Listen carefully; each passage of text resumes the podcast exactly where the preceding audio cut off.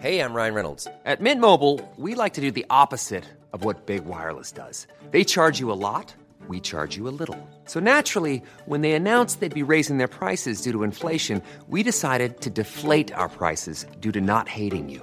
That's right. We're cutting the price of Mint Unlimited from $30 a month to just $15 a month. Give it a try at mintmobile.com slash switch. $45 upfront for three months plus taxes and fees. Promo rate for new customers for limited time. Unlimited more than 40 gigabytes per month. Slows. Full terms at mintmobile.com. Bonjour à tous, il est 14h sur CNews. Bienvenue dans la belle équipe. On est ensemble pendant trois heures. Au sommaire de l'émission, nos équipes sont retournées dans le quartier de Stalingrad. Les consommateurs de crack ont été déplacés, mais les habitants continuent de se plaindre des nuisances liées à la consommation de drogue. On parlera aussi des refus d'obtempérer, du retour des 90 km/h sur les routes, ou bien encore de la guerre à distance entre la France insoumise et Michel Onfray. Mes invités du jour, je vous les présente. Dominique de Montvalon, bonjour. Bonjour. Éditorialiste politique Christian Proutot, bonjour. Bonjour. Fondateur du GIGN, Constance Le Grip, bonjour. Bonjour. Député Renaissance des Hauts-de-Seine, et vous, Jean-Christophe Couvi, bonjour. Bonjour. Secrétaire national unité SGP. On débat de tout ça dans un instant, mais d'abord l'actualité, c'est avec vous, Isabelle Piboulot.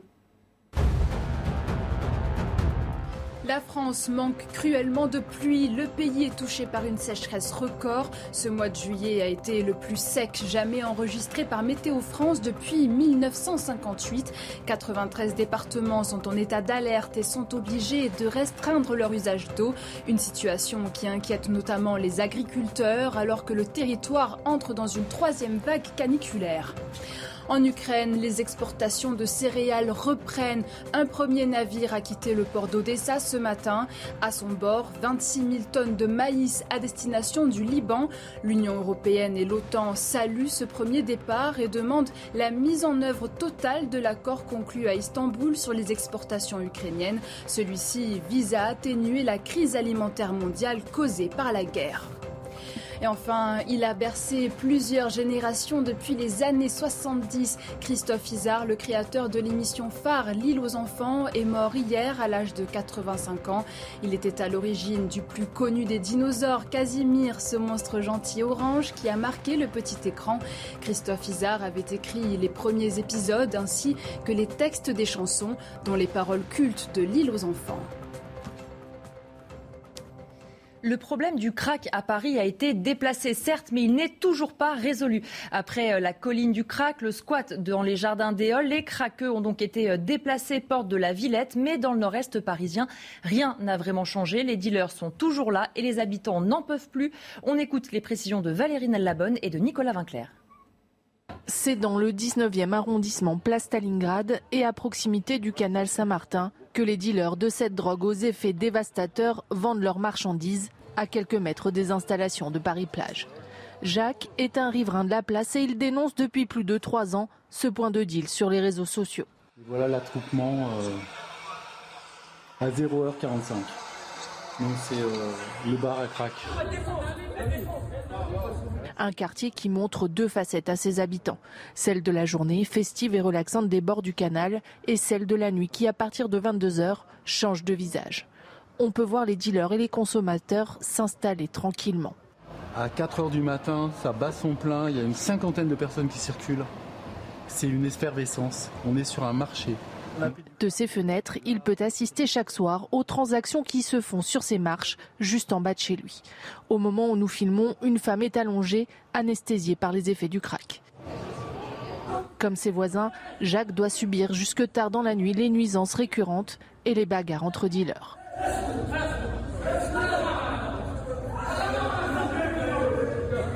Ça fait trois ans que je ferme mes fenêtres, j'ai mis des fenêtres à triple vitrage et euh, je mets des boules qui pour dormir.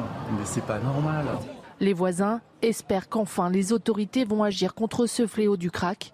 Le nouveau préfet de police Laurent Nouniez, nommé le 20 juillet dernier, a pour mission d'éradiquer le trafic de cette drogue de la capitale. Christian Proutot, Gérald Darmanin a expliqué que Laurent Nunez, nouveau préfet de police, avait euh, un an pour régler cette situation. Est-ce qu'on peut être optimiste et se dire que dans un an, la situation à Stalingrad, mais plus globalement dans le nord-est parisien, sera réglée?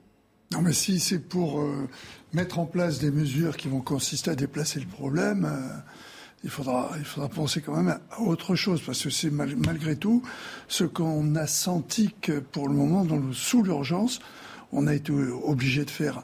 Il y a un vrai problème qui date depuis des années, parce que c'est pas un problème euh, nouveau.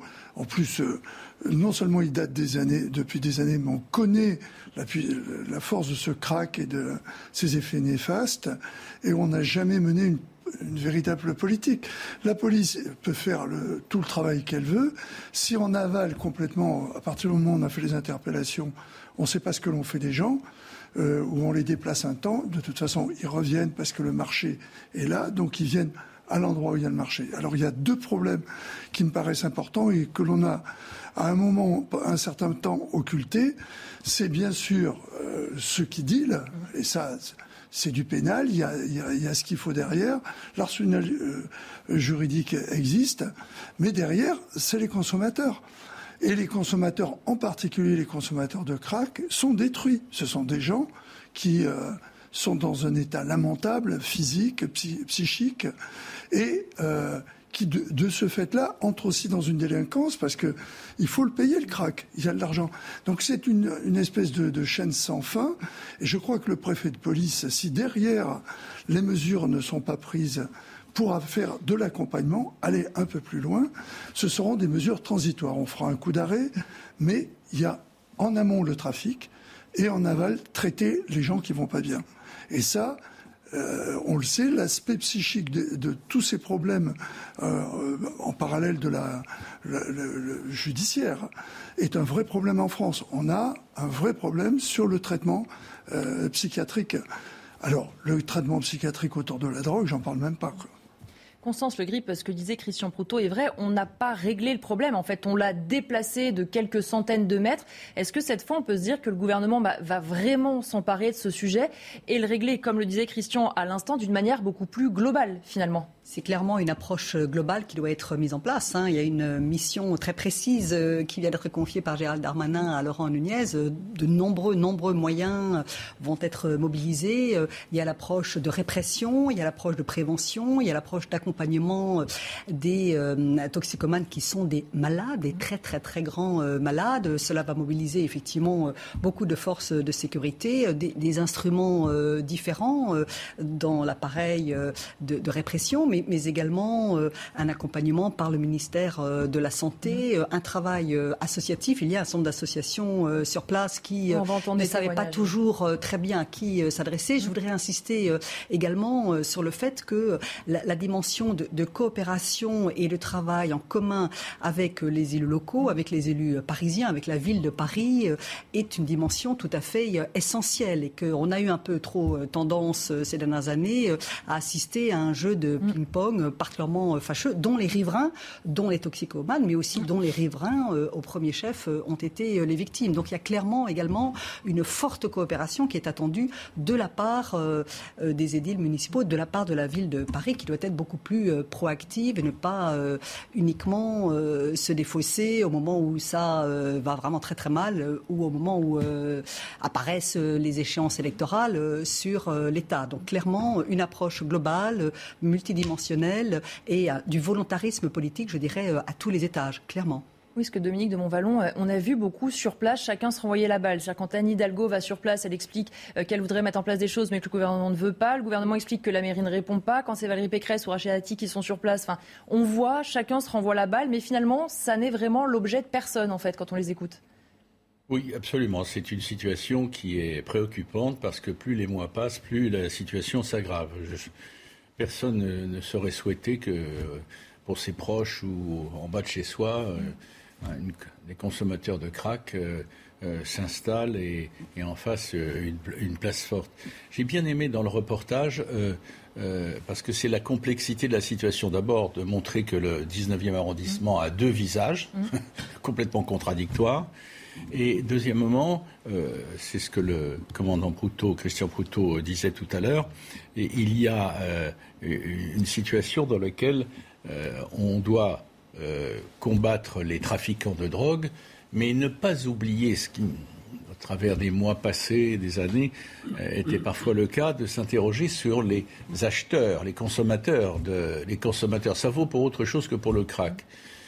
c'est insupportable cette situation est insupportable. Je n'ai pas, pas la réponse, mais euh, je vous rejoins dans la formulation de votre question, en tout cas. Euh, chacun botte en touche personne n'assume. Alors, il n'y a pas de réponse simple. Euh, je dirais que j'ai apprécié que, que le ministre de l'Intérieur se fixe comme objectif ou fixe au gouvernement comme objectif que dans un an, on ne parle plus de ça. Je, bon, je suis un peu sceptique, hein, parce que je suis un peu sceptique. Mais en revanche, j'y vois une détermination qui jusqu'à maintenant n'était pas une évidence. La réponse policière, comment elle peut se traduire sur le terrain? Parce qu'il y a évidemment euh, ces nuisances à la fois pour les habitants, pour ceux qui passent, et en même temps, face aux forces de l'ordre, on a des toxicomanes qui sont dans un état parfois malheureusement lamentable. Et pour vous, c'est forcément compliqué de travailler aussi dans ces conditions. Bien sûr, euh, le policier travaille dans l'humain. Euh, c'est avant tout la matière. Hein. La matière, c'est la matière humaine. On peut sortir toutes les lois qu'on veut, on peut faire toute la philosophie qu'on veut. N'empêche que le policier se retrouve face à face, les yeux dans les yeux, avec une personne, effectivement, qui a consommé du crack, qui est, qui est, qui est complètement à l'ouest. Hein. Euh, le crack, euh, en fait, c'est un mélange de cocaïne et, et de bicarbonate de soude ou d'ammoniac. Donc, si vous voulez, ça fait un effet dévastateur. Vous avez tout de suite un effet euphorisant. Et, vous voulez tout, et quand vous êtes toxicomane comme ça, vous voulez retrouver justement cette euphorie. Parce que ça redescend aussi vite que c'est monté. Et donc, forcément, on est tout de suite aliéné et on devient un peu comme dans un épisode de The Walking Dead, des zombies. Voilà, on cherche, donc il faut de l'argent pour acheter sa dose, etc. Donc nous, on est contact de ces gens-là. Euh, je pense que Stalingrad, ça fait 20 ans, euh, que je suis, un peu plus de 20 ans que je suis sur Paris, on a toujours connu Stalingrad comme une plaque tournante de la drogue. Moi, je me rappelle, 2001, euh, on allait dans les pharmacies de temps en temps parce qu'on était appelé, il y avait des attaques à la seringue parce que c'était l'héroïne. Donc euh, les toxicos arrivaient avec des seringues euh, pleines de sang et disaient qu'il y avait le sida pour avoir justement des doses, de la, caisse, de l'argent, etc. Donc ça a toujours été quand même un, centre un peu névralgique de, la drogue. Ce qu'il faudrait surtout, c'est retirer les gens malades, parce que pour moi c'est aussi des malades, les toxicomanes, et les dépayser, et faire une petite opération chlorophylle, les mettre ailleurs. Parce que là en fait on les laisse toujours en proie avec les dealers. Oui, ça entre Donc on a choper des dealers, les interpeller, les donner, les mettre dans les mains de la justice. Il y en a effectivement qui sont condamnés, qui vont en prison, mais en fait le nombre fait qu'ils reviennent tout le temps. Donc il faudrait vraiment prendre ces gens-là et les mettre dans, des endroits sécurisés où on peut les traiter, parce que c'est un moment long de désintoxiquer mmh. quelqu'un. Ça se fait pas comme ça en claquant des doigts en disant je donne plus sa dose, terminé. Non, non, ça prend du temps, c'est un aspect psychologique. Donc je pense qu'en France, on a quand même des pouvoirs publics, on a plein de bases euh, euh, militaires abandonnées. On pourrait mmh. faire des, vraiment des centres de soins fermés entre guillemets où on peut vraiment mettre les gens et les soigner. Et ils ne seraient pas non plus au contact des dealers. Voilà, je pense qu'il y a des, des solutions à avoir effectivement, le Français euh, qui, est chez lui, lui, il veut pas savoir si c'est la mairie ou si c'est l'État ou si c'est le préfet. Lui, ce qu'il veut, c'est que son problème du quotidien soit réglé. Donc maintenant, il faut peut-être vraiment avoir l'envie de résoudre le problème. Alors un an, c'est bien. J'espère que ça va marcher aussi. Nous, policiers, ben voilà, on fait tout ce qu'on peut toute la journée pour euh, essayer de soulager aussi les habitants, mais c'est compliqué parce que ça revient et on prend des vagues euh, tous les jours. Et depuis qu'ils ont été déplacés de Stalingrad à la porte de la Villette, sur place à Stalingrad, on entendra un habitant dans un instant, la situation s'est un peu améliorée quand même alors la situation s'est légèrement améliorée, mais c'est, j'allais dire, c'est un effet d'aubaine, c'est-à-dire que c'est au début, puis après petit à petit, les habitudes reviennent, parce que quand vous êtes, euh, y compris pour les dealers, euh, quand vous êtes dans un endroit comme comme on les a, là où on les a déplacés, euh, vous êtes trop visible par rapport à la police. Donc en fait, on redéplace le problème, il repasse en disant si tu veux me trouver, maintenant je, je reviens où tu étais avant, parce que c'est plus facile dans le quartier. C'est les quartiers populaires et c'est beaucoup plus facile. Il y a des, on peut se déplacer à travers justement la population que là-bas, là où ils étaient, porte de la Villette, ben, il n'y avait rien autour. Donc donc euh, ils étaient plus facilement identifiables. Effectivement, Christian Proutot, la question aussi, c'est que doit-on faire d'eux? C'est-à-dire que là, on les déplace. Est-ce qu'il faut euh, les soigner contre leur gré? Parce qu'en fait, bien souvent, d'eux-mêmes, ils n'ont pas forcément envie d'aller vers le soin. Ils ne sont pas dans cette démarche-là. Euh, leur place n'est pas forcément non plus en prison. Qu'est-ce qu'on fait, en fait, si un jour on veut régler le problème? Non, mais si on veut régler le problème, vous l'avez souligné, c'est qu'il y a à mettre en place des centres. Il faut mettre en place des centres. Il n'y a pas d'autre solution. On peut raconter ce que l'on veut. Les salles de shoot, c'est c'est pour éviter qu'ils se rendent malades avec ceux qui s'injectent. Voilà, c'est pour réguler quelque chose. Mais ça crée de toute façon le besoin quelque part. C'est-à-dire que pas loin des salles de shoot, vous avez le petit commerce qui continue. Donc c'est bien sûr humainement c'est important de se dire que c'est quand même pas bien de voir les gens s'injecter n'importe quoi, n'importe comment, n'importe où, et que ils peuvent avoir accès à ce auxquels ils sont addicts et dont ils ne peuvent pas se passer. Il faut bien se dire qu'on est dans des états de dépendance qui sont terribles. Hein.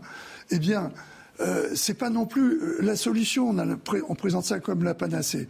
Je voudrais juste faire euh, mettre euh, le doigt sur quelque chose où on n'arrête pas de nous dire c'était mieux dans tel pays et tout. Tout le monde vous parle de New York. C'est pas du tout ce, qui, ce que l'on vous raconte sur New York. New York, euh, Daniel ou je sais plus comment il s'appelait, le maire, il a éradiqué le Bronx, le quartier, et tout ça est parti ailleurs. Donc, que ce soit Los Angeles, les grandes capitales aux États-Unis, etc., ils ont ce problème. C'est un problème de société riche, puisqu'il faut de l'argent pour acheter. Euh, et ce, problème de société riche touche les pauvres. C'est un truc de fou. Ce qui fait que il faut mettre en place une vraie mesure, les vraies mesures en, en amont avec les pays producteurs. Ceux qui font le, le petit commerce, euh, c'était évoqué également, ils sont arrêtés, mais euh, les prendre la main dans le sac, avoir des procédures, la main dans le sac, avoir des procédures, et ensuite éviter qu'ils soient hors circuit pendant un certain temps, c'est le problème du milieu carcéral qui est actuellement surchargé. Donc il y a ce problème. Il y a en aval le nombre de consommateurs. Il est important, il ne faut pas l'oublier.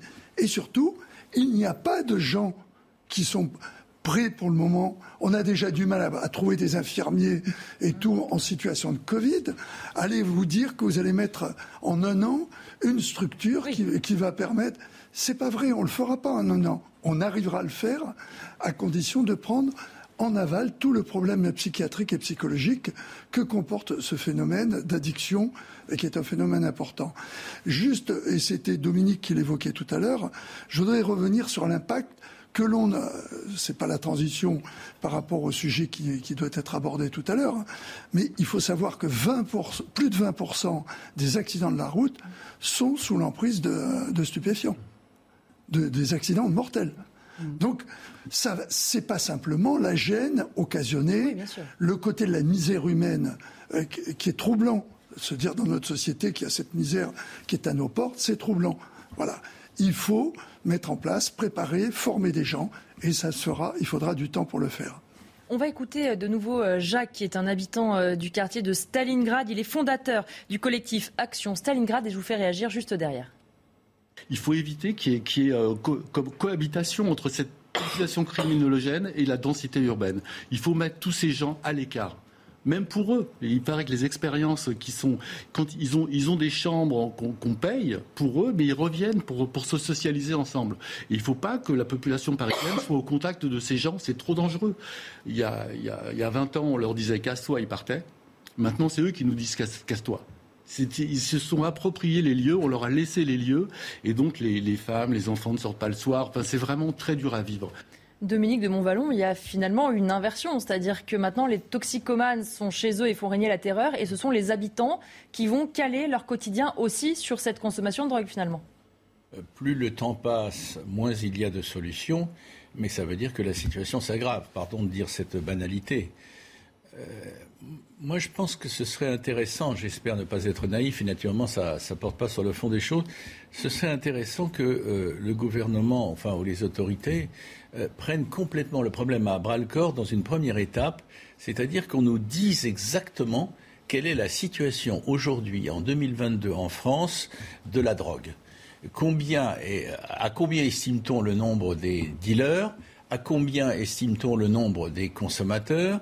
Quels sont, enfin je ne vais pas détailler tout ça, mais... Euh, un état des lieux précis. Un état des lieux extrêmement précis qui, euh, ça n'irait pas très loin, mais si quand même, ça pourrait être un électrochoc pour une prise de conscience nationale. Parce que vous vous rendez compte, ceux, qui en bas de chez eux peuvent euh, filmer avec leur téléphone portable, etc. Alors il y, a la police qui, est en première ligne, mais on en est là. Mais est-ce que, est que, tous les Français se rendent compte de la situation euh, que ces trafics de drogue et ces, ces épaves humaines, parfois, hein, avec le crack, ça, ça de ça, euh, euh, provoquent et, et, et, incarnent et portent? Est-ce qu'ils se rendent compte? J'en suis pas sûr. Et le, le réveil risque d'être d'autant plus brutal le jour où, en gagnant du terrain, à leur tour, ils auront le sentiment d'être euh, menacés mmh. euh, par, ces, par ces consommateurs. Donc, dire les choses. Moi, je, Je suis frappé, mais est-ce que je me trompe? Il y a des bribes de choses qui nous sont dites à nous, citoyens, de temps à autre. Est-ce que le sujet est vraiment euh, présenté dans sa gravité, dans son ampleur, dans sa progression, dans, dans, les différentes. Je, ne le crois pas et j'écarte l'hypothèse que, que, ça puisse déranger certains. Effectivement, Constance Le Grip, pour agir, il faudrait avoir un panorama précis de ce qui se passe. Je pense qu'on n'a même pas les chiffres de savoir, on parle de ces toxicomanes dans ces quartiers-là, combien sont-ils, où est-ce qu'ils se sont vraiment déplacés, tout ça on ne le sait pas finalement toutes les données ne sont mm. peut-être pas effectivement rendues publiques et immédiatement euh, disponibles. Et puis, euh, il y a euh, Stalingrad, la situation extrêmement dégradée du nord-est parisien. Et puis, il y a ce qui se passe dans beaucoup d'autres villes de France. il n'y a pas toujours mm. des collines du crack, entre guillemets. Euh, équivalente à ce qui, euh, existe, mais euh, dans beaucoup de mm. villes, des rixes entre mm. bandes, des partages de, territoires, de, banlieues, de, quartiers entre gangs ont pour origine le trafic de mm. drogue et le contrôle du trafic de drogue. Alors, ça n'est pas toujours le crack, même si on voit quand même la progression du crack partout sur notre territoire. Donc, clairement, effectivement, il faudrait s'assurer qu'il y a bien, c'est ce que disait Dominique de Montballon, une prise de conscience dans la population française et une volonté euh, assumée et partagée, euh, partagée euh, par l'ensemble de nos concitoyens de s'attaquer de manière extrêmement puissante, hein, extrêmement puissante au, fléau du, trafic de drogue et, de la drogue, avec également tout ce que cela peut représenter comme cascade de euh, conséquence de déstabilisation de, certains milieux, de, certains euh, quartiers. C'est un choix euh, politique d'envergure. Je crois que le ministre de l'Intérieur y est déterminé, mais peut-être ne mesurons-nous pas toujours l'ampleur du défi qui est posé à notre société. Oui. Jean-Christophe Couy, on voit aussi que ce sont des quartiers entiers pour qui la vie devient compliquée. On a entendu parler des habitants, mais on voit aussi dans ces quartiers souvent des commerces qui ferment. On en parlera tout à l'heure, le prix de l'immobilier qui chute. C'est-à-dire que c'est des quartiers finalement qu'on abandonne, entre guillemets, où la vitalité économique aussi du quartier est touchée. En fait, c'est des, enfin oui, c'est alors c'est pas des quartiers abandonnés comme on peut, comme on pourrait le dire. C'est des quartiers qui sont annexés par des, par des personnes qui en font leur territoire. Et ça, des fois, en plein centre-ville. Hein, euh, c'est pas que dans les. Moi, je, voilà, je vis. Mes parents vivent dans une petite commune, ça s'appelle Périgueux, 35 000 habitants. Mmh. Et je le vois, plein centre-ville. Il y a des marginaux, il y a des punks à chiens qui viennent, qui picolent, euh, qui se droguent, qui crient, qui se battent. Et, au vu et aux yeux de tout le monde. Et personne ne dit rien. Parce que si on dit quelque chose, les, les, les, citoyens se font agresser. La, municipalité ne dit rien. Et donc, du coup, on, on laisse en l'état en disant bon, mais tant pis, je ferme les yeux. Mais c'est comme ça, qu'on, j'allais dire, qu'on sclérose en fait un point. Et c'est comme ça qu'après, les, les, il faut pas laisser, il faut pas laisser en fait mm. prendre part à ça. Et donc les grandes villes, c'est ça. On va à Nantes, c'est pareil. Euh, le centre-ville est, est, bien, bien, bien squatté. Donc on sent qu'il faut vraiment mettre le paquet sur ces, sur tous ces petits groupes qui se, qui, se, qui se forment et ne pas les laisser prendre le terrain. Alors c'est très compliqué parce que ça demande des effectifs, mm. ça demande de la volonté politique, ça demande des moyens et ça demande aussi derrière d'avoir une justice qui est à niveau une justice qui est à niveau, la pauvre, elle est, elle est revenue à l'histoire de la préhistoire. Hein. C'est vraiment, elle n'a pas de moyens, ils n'ont pas de juge, pas de magistrat, ils ont, enfin voilà. Donc en fait, il faut remettre tout à flot, mais ça, va être un temps long. On ne va pas claquer des doigts encore une fois, on ne va pas l'avoir tout de suite. Mais il faut, par contre, il y a des, mesures chocs à prendre. Et il ne faut pas laisser vraiment le terrain, justement, à la délinquance. Et là, on est à un carrefour. Et je pense qu'effectivement, on se réveille. Certains politiques se réveillent. Et comme dit euh, M. de Montvalon, il faut qu'on fasse peut-être une image euh, en temps mhm. réel de la France et savoir, quel modèle sociétal on veut vraiment pour nos enfants demain. Je voudrais qu'on écoute pour terminer euh, cette partie ce son de Laurent Jacobelli, le porte-parole du Rassemblement national. Il était l'invité de la matinale de CNews. Écoutez son avis sur cette question. Ce sont des années et des années de laxisme. Laxisme migratoire d'abord. Il faut savoir que les dealers de crack euh, dans ces euh, coins de, Paris et de la banlieue sont pratiquement exclusivement euh, des migrants sénégalais. Que beaucoup de mineurs isolés sont soit leurs dealers, soit des consommateurs. Et beaucoup de migrants clandestins sont les usagers. Donc il y a une grosse détresse sociale, une vraie détresse sanitaire qu'il faut prendre en compte. Il faut soigner les gens. Mais il ne faut pas hésiter aussi après à expulser les étrangers qui sèment le chaos, le désordre et l'insécurité euh, dans ces quartiers. C'est une équation terrible, insécurité, immigration, laxisme qui ont amené à cette situation. J'ai peur malheureusement qu'en un an, on n'arrive pas à régler tout ça. Constance Le Grip, est-ce que Laurent Jacobelli a raison quand il lit ce problème à Stalingrad et l'immigration? On retrouve euh, le Rassemblement national euh, dans euh, l'une de ses obsessions qui est de toujours en permanence tout ramener à un seul facteur explicatif et de lier immigration et insécurité. Tout, cela est pardon de le dire pour mon collègue député, un petit peu sommaire. Hein. Je nie pas peut-être certaines réalités, mais je pense que les clés voilà, de compréhension d'un certain nombre de phénomènes euh, qui euh, sont à l'œuvre dans notre société euh, sont plus complexes et plus multiples que cela et qu'on ne peut pas toujours tout ramener à l'obsession de l'immigration, fut-elle irrégulière, et donc à l'obsession de l'étranger. Maintenant, clairement, le ministre de l'Intérieur a annoncé un projet de loi pour lutter contre l'immigration irrégulière avec un certain nombre de, mesures pour, l'expulsion, voilà, pour aller peut-être vers une simplification et un allègement de nos procédures euh, de reconduite aux frontières. On le sait, euh, notre pays se caractérise par des voies de recours euh, qui autorisent un, contentieux de, nature administrative, d'ailleurs, pour un nombre d'étrangers qui subissent des obligations de quitter le territoire français ou, d'autres instruments juridiques de ce genre et qui entravent d'une certaine manière, pèsent sur la capacité de notre État, de notre nation à faire appliquer les décisions qu'elle prend en souveraineté nationale, à savoir expulser ceux qui n'ont pas vocation à rester sur le, sur le territoire. Donc nous avons certainement un certain nombre d'instruments euh, juridiques et législatifs euh, à mettre en place euh, rapidement. Dominique Vallon. nous parlions du crack. Il y a d'autres formes de drogue, les trafiquants, les, dealers, etc. la vérité ne me dérange pas. La vérité, je devrais plutôt mettre ça au pluriel, ne nous dérange pas. Nous voulons la connaître. J'ai un doute en l'état sur le résumé qui vient d'être fait il y a quelques instants. Mmh. En gros, le crack, c'est euh, des, des, clandestins. Euh, qui, des leaders sont des clandestins qui livrent du, du crack à, des, euh, à d'autres clandestins qui sont là. je répète, la vérité ne nous dérange pas, nous, citoyens. Nous voulons la connaître. Mais ça me paraît un peu facile. Mais si c'était ça, ou si c'est ça, nous aurons après à y réfléchir et à, et à en tirer les conséquences. C'est, une, ça nous, ce qui est gênant, c'est que nous ne connaissons pas à ce jour les données complètes du problème, et par contre, on nous serine sans arrêt ce, ce refrain. Euh, moi, ça me met mal à l'aise, mais encore une fois, si c'est le cas, hein, si c'est si le cas, qu'on nous le dise, qu'on nous le prouve, et, et on en tirera toutes les conséquences. On reviendra euh, sur ce thème euh, à 15h30 dans la belle équipe. On se retrouve dans un instant, juste après la pause. Il est bientôt 14h30 sur CNews. Dans un instant, on va évoquer euh, les refus d'obtempérer. Mais d'abord, le point sur l'actualité avec Isabelle Piboulot. Le Puy-de-Dôme fait lui aussi marche arrière aujourd'hui. 42 départements sont repassés aux 90 km/h, comme par exemple l'Auvergne, le Cantal ou encore la Haute-Loire. Il y a 4 ans, la vitesse sur les routes secondaires avait été abaissée à 80 km/h au niveau national. D'autres départements réfléchissent également à assouplir cette règle. Incendie dans le Gard. Le feu a été fixé cette nuit. 370 hectares de pinèdes ont été ravagés dans la commune d'Aubay, au sud de Nîmes. Deux hélicoptères sont mobilisés pour aider à traiter les lisières, tandis qu'une surveillance va se poursuivre tout au long de la journée.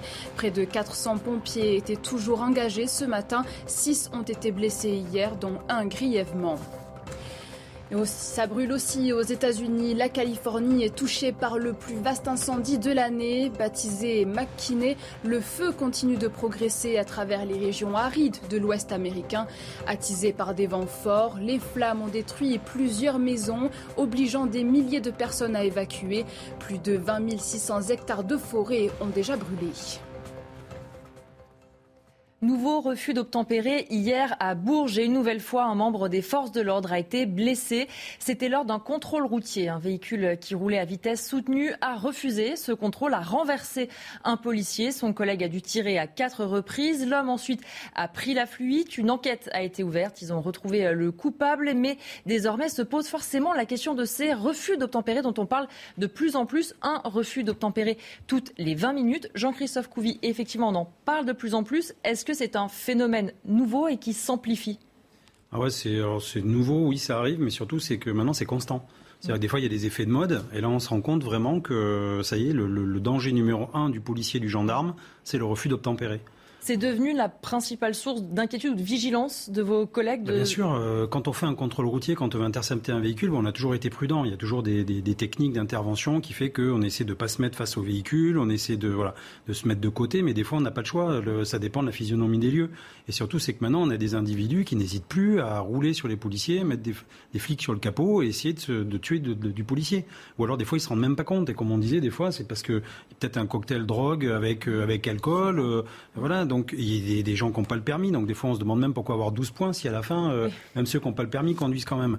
Mais, mais nous, policiers, et encore une fois, je, veux qu'on arrête de, de, faire croire aux gens qu'on tire sur des voitures parce qu'il y a un refus d'obtempérer si on doit neutraliser une personne, c'est parce qu'il nous met en danger ou met en danger des citoyens ou nos coéquipiers. Donc là, on est en état de légitime défense. C'est pas tirer pour tirer sur un refus d'obtempérer parce que la voiture s'enfuit. Ça n'a rien à voir. C'est vraiment parce qu'on est en danger. Et d'ailleurs, selon les chiffres du ministère de l'Intérieur sur l'année 2021, dans seulement 0,76% des cas, mhm. policiers et gendarmes ont fait euh, usage de leur arme à feu. Alors effectivement, c'est peut-être les cas dont on parle le plus, mais ça reste très marginal. On le voit, Constance Le Grip, la peur du gendarme, du policier qui a pu exister euh, n'existe plus. Il y a quand même une époque où quand on était contrôlé, quelle que soit l'infraction ou pas qu'on a pu commettre, on s'arrêtait. Aujourd'hui, on est face à des délinquants qui, soit par provocation, soit par peur, finalement, s'en prennent aux forces de l'ordre.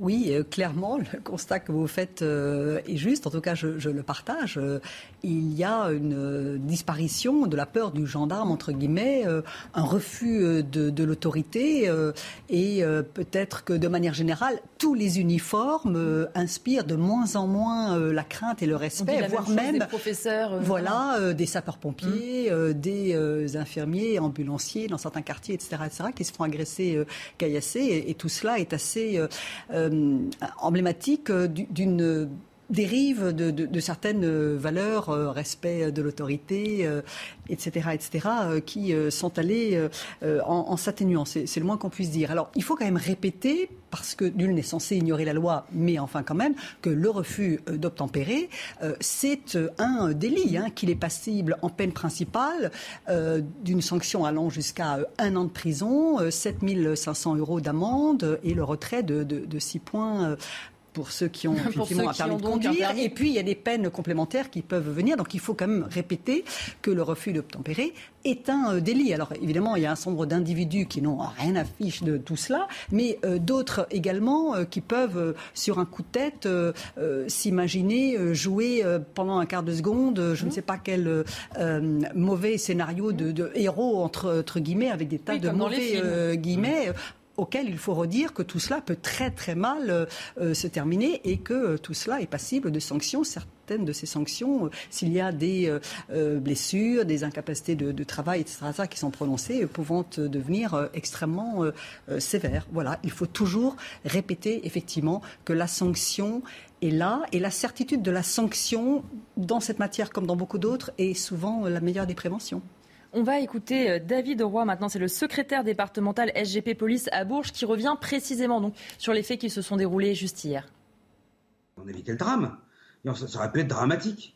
Je ne je, euh, peux pas vous dire pourquoi cette personne euh, a, pas voulu s'arrêter, mais imaginez pour parce qu'on n'est pas assuré, parce qu'on a un peu d'alcool, risquer la vie de quelqu'un pour ça, pour ça, on assume on assume. Si on, a, si on conduit un véhicule qu'on n'a pas le permis, eh ben on assume d'être arrêté. Mon collègue, heureusement, avait, les, avait les, euh, a eu les bons gestes, a pu s'écarter à temps. C'était d'ailleurs des collègues expérimentés, hein, c'est des collègues qui ont plusieurs années d'expérience sur le terrain.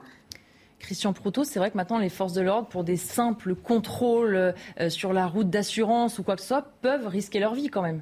Oui, mais c'est malgré tout euh, la constatation qu'il faut faire, le défaut d'une société qui a évolué, où il y a beaucoup plus de véhicules, beaucoup de gens qui ont plus de gens qui ont des véhicules, qui, qui ont accès à un véhicule, et que ça touche tous les niveaux de sociétal, hein, le, délit de fuite. Hein. Mmh. C'est pas simplement. Euh, euh, et parce que et c'est l'effet pervers, entre autres du permis à point, de tout un tas de choses qui font que tout d'un coup des gens pour éviter ce qui croient, c'est débile, mm. on est d'accord, éviter une sanction de se faire prendre mm. alors qu'ils se feront prendre mm. de toute façon. Et peut-être de manière plus Et c'est là où je suis pas d'accord non plus, même s'il faut appliquer la peine, je suis pas d'accord sur, sur l'effet représentatif de la peine. Quand on en est là, on s'en fiche, on pense pas qu'on risque d'avoir ci, on risque d'avoir ça. C'est comportemental, c'est quelque chose qui a changé dans le rapport à l'autorité. Mais si on met en place des systèmes qui par moments sont imbéciles quand même, parce que autant les points sont importants sur des infractions graves, mmh. mais sur les petits délits, je trouve ça débile, parce que vous avez des gens qui n'ont eu plus de permis que par rapport à 3-4 km heure, euh, à 90 ou à 100. Est-ce que ce côté-là qui amène les gens à se retrouver, alors qu'ils ont besoin de leur permis, dans une situation où ils n'ont plus de permis, euh, ne les conduira pas. J'ai la réponse à la question. Hein, à tout d'un coup, ah mince, j'ai pas mon permis, qu'est-ce que je vais faire? Et puis se dire, je vais pouvoir forcer, je vais pouvoir passer. Et ils sont, ils sont de toute façon à rattraper. Euh, voilà, non, mais c'est ce que je dis. Hein, donc, comme, euh, comme dit Dominique, ils, seront rattrapés au carrefour suivant, mais au moment, où ils commettent le geste, ils n'y pensent pas. donc l'exemplarité, à mon avis, c'est bidon. L'exemplarité, c'est il y a une faute, il y a une peine, point. Mais ce n'est pas l'exemplarité. C'est l'ensemble d'un système du rapport à l'autorité qui doit changer. Et ça, à mon avis, il y a du travail. Hein. Constance Oui, il y a clairement du travail. Juste pour réagir à ce que oui, oui, il, y a, une piste très sérieuse à l'étude qui est effectivement euh, d'enlever euh, ce risque pour les tout, tout petits euh, dépassements de kilomètres heure. Effectivement. Je sais que on est l'un des rares pays européens à, à, le faire.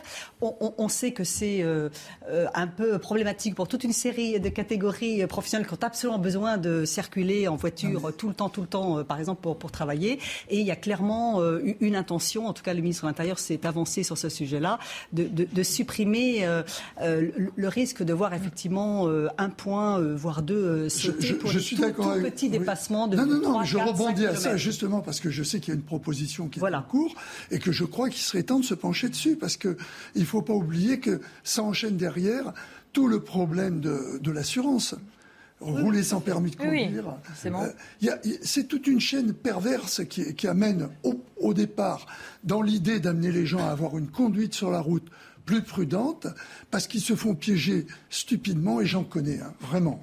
Euh, c'est pas simplement euh, une catégorie sociale. Les gens qui ont la tête en l'air, qui pensent à autre chose, qui mettent leur radio, même s'ils ont le clavier euh, ou qui il parle à quelqu'un et qui se retrouve à 95, on en connaît plein autour de nous. Et ça va très vite, beaucoup plus vite qu'on imagine. Et la preuve en est, c'est que le, les gouvernements successifs s'étaient déjà rendu compte du problème, puisque rappelez-vous, avant, vous regagniez un mm. point au bout d'un an.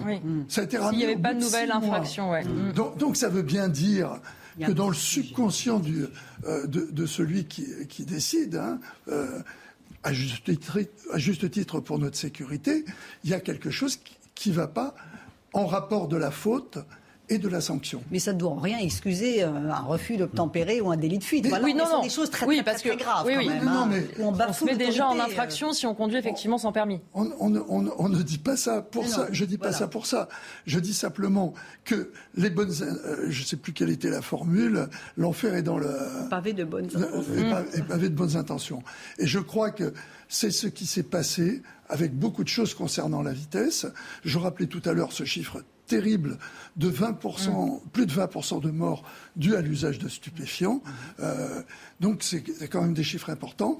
Et la vitesse euh, amène cet effet pervers où il y a trop, je pense, de gens qui circulent sans permis, mm. parce que même récupérer leurs points est très compliqué.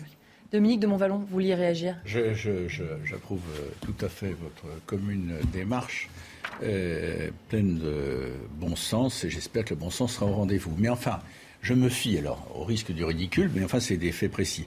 Il m'arrive de temps à autre, euh, sur plusieurs mois, de regarder en pleine nuit, c'est souvent en pleine nuit d'ailleurs, des reportages à la télévision sur ils sont très intéressants, très instructifs. Des reportages à la télévision, on voit les policiers sur, euh, mm. sur une autoroute, sur, euh, sur des routes et sur d'autres choses aussi, euh, intervenir.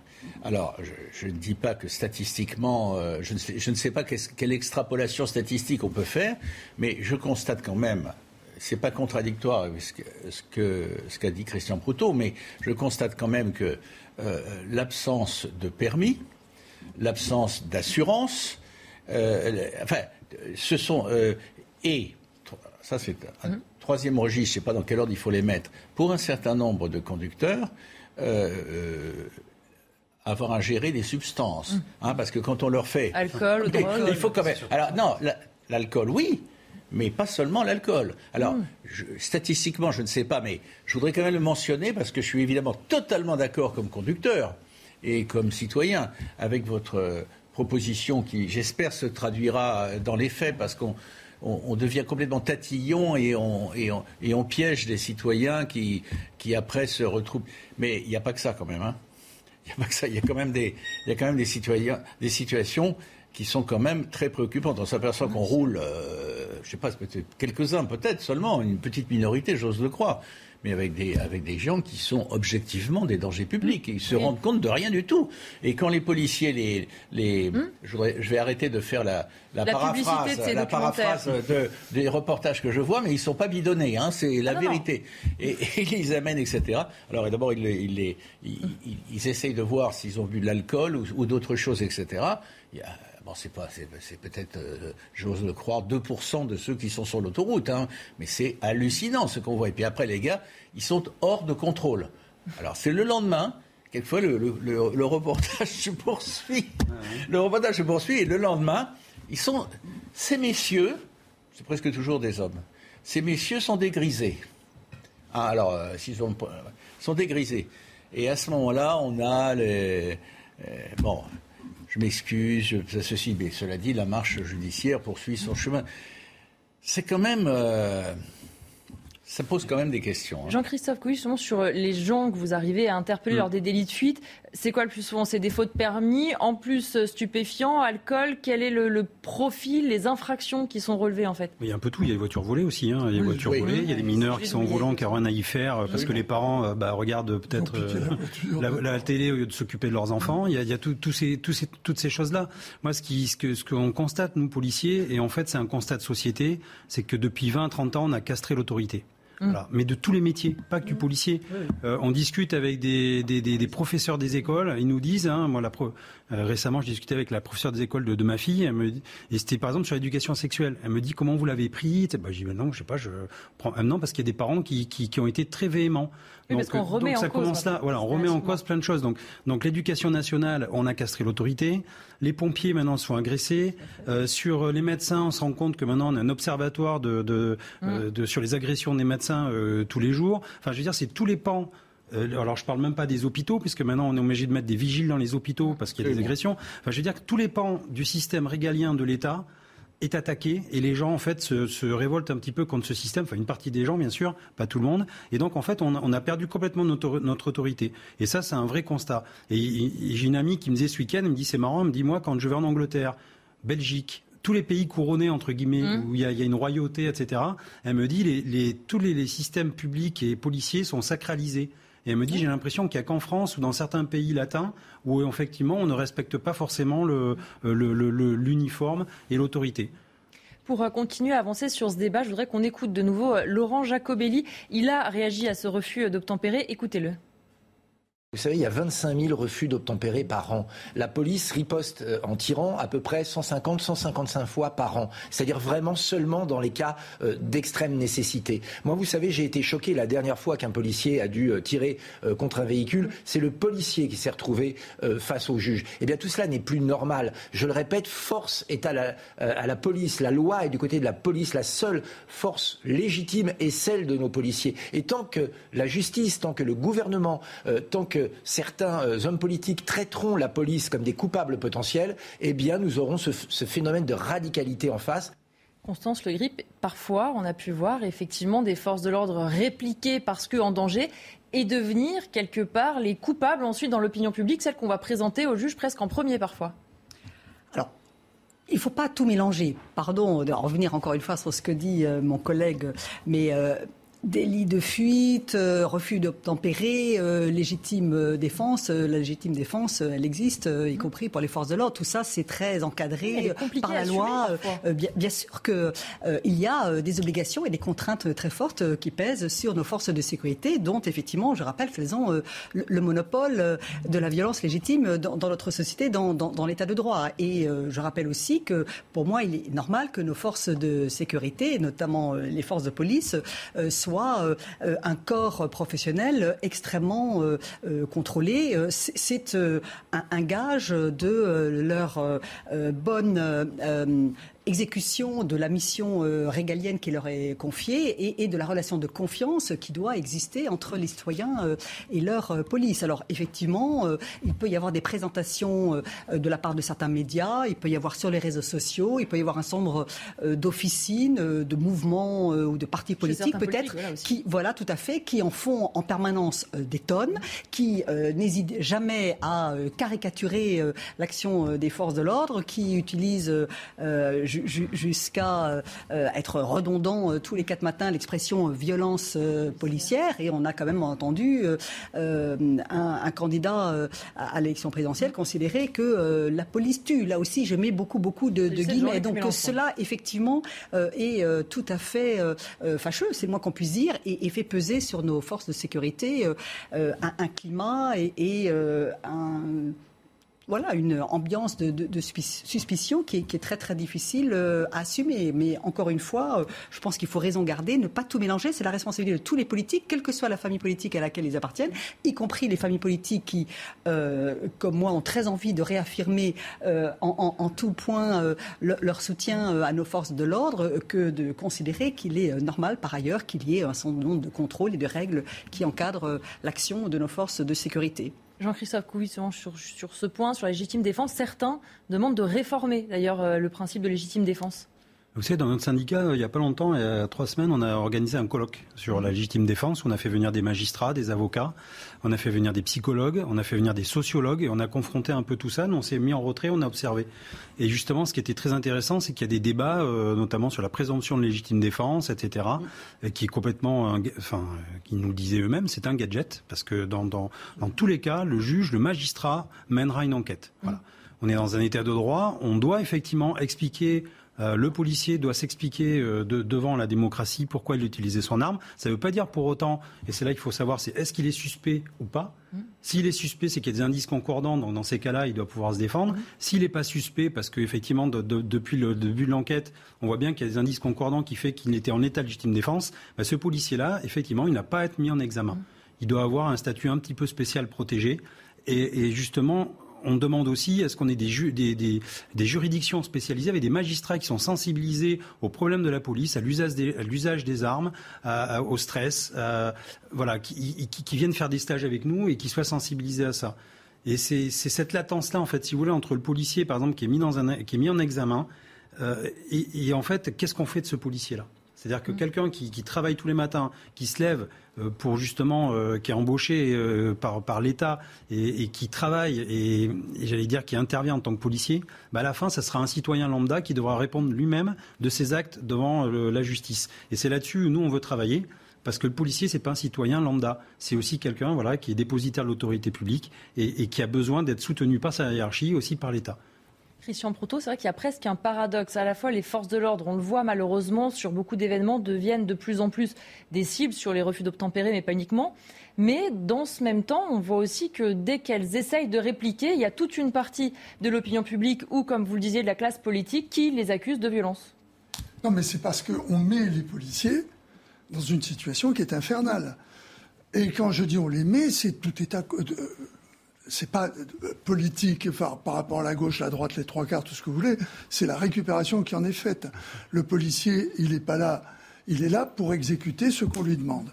Dans les refus d'obtempérer, c'est à mon avis la situation la plus compliquée où, selon moi, même si le chiffre n'est pas important, la notion d'ouverture du feu, euh, ne, peut s'expliquer. Parce que on n'arrête pas un véhicule avec une balle, on le sait, euh, sauf à tuer celui qui mmh. conduit, mais sur l'inertie, le véhicule continuera. Euh, donc, Et on fiche les pauvres gars qui ont, qui ont pensé qu'ils pouvaient ouvrir le feu, tirer tout dans des situations, vous le rappeliez, inextricables pour leur carrière. Parce que psychologiquement, avant même que la justice s'occupe d'eux, c'est pas évident d'avoir euh, atteint à la vie de quelqu'un, croyez-moi, je sais de quoi je parle.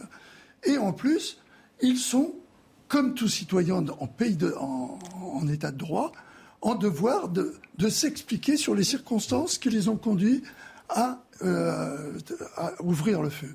Alors récupérer ça politiquement pour dire, et, c'était bien de le rappeler, euh, que cette histoire de légitime défense, c'est une chose, mais c'est tellement compliqué qu'il faudrait, avant de, demander encore plus que ce qui existe et qui existe déjà, se poser la question de savoir ce qui est vraiment indispensable dans le refus d'obtempérer.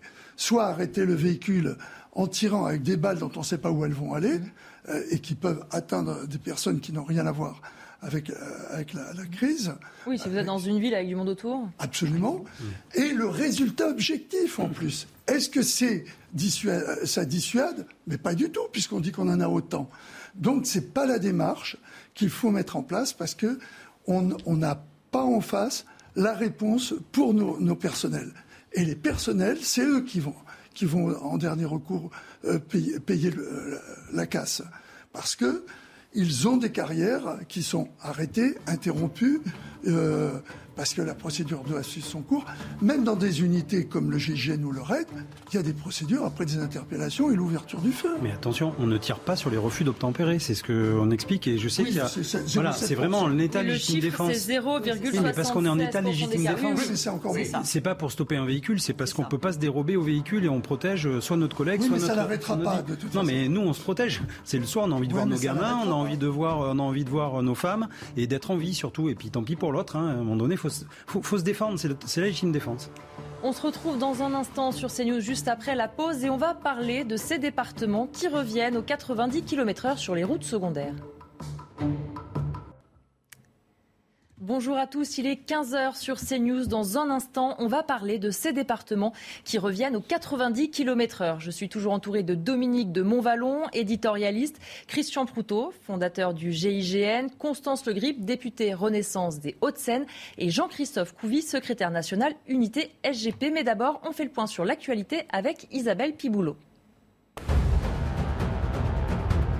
Nouvel épisode caniculaire dans le sud-est. Cinq départements sont placés en vigilance orange canicule. Les Pyrénées-Orientales, le Gard, le Vaucluse, la Drôme et l'Ardèche. Cet après-midi, des pointes à 39 degrés sont attendues vers le Gard. Cette forte chaleur va continuer de s'étendre demain. Selon Météo France, le pic de chaleur à l'échelle nationale sera atteint mercredi. Les Parisiens excédés par les consommateurs de crack dans le 19e arrondissement, place Stalingrad, les dealers font vivre un enfer aux riverains, nuisances récurrentes, bagarres de jour comme de nuit, un point de deal qui détonne avec les installations de Paris-Plage ou encore l'ambiance relaxante du canal Saint-Martin.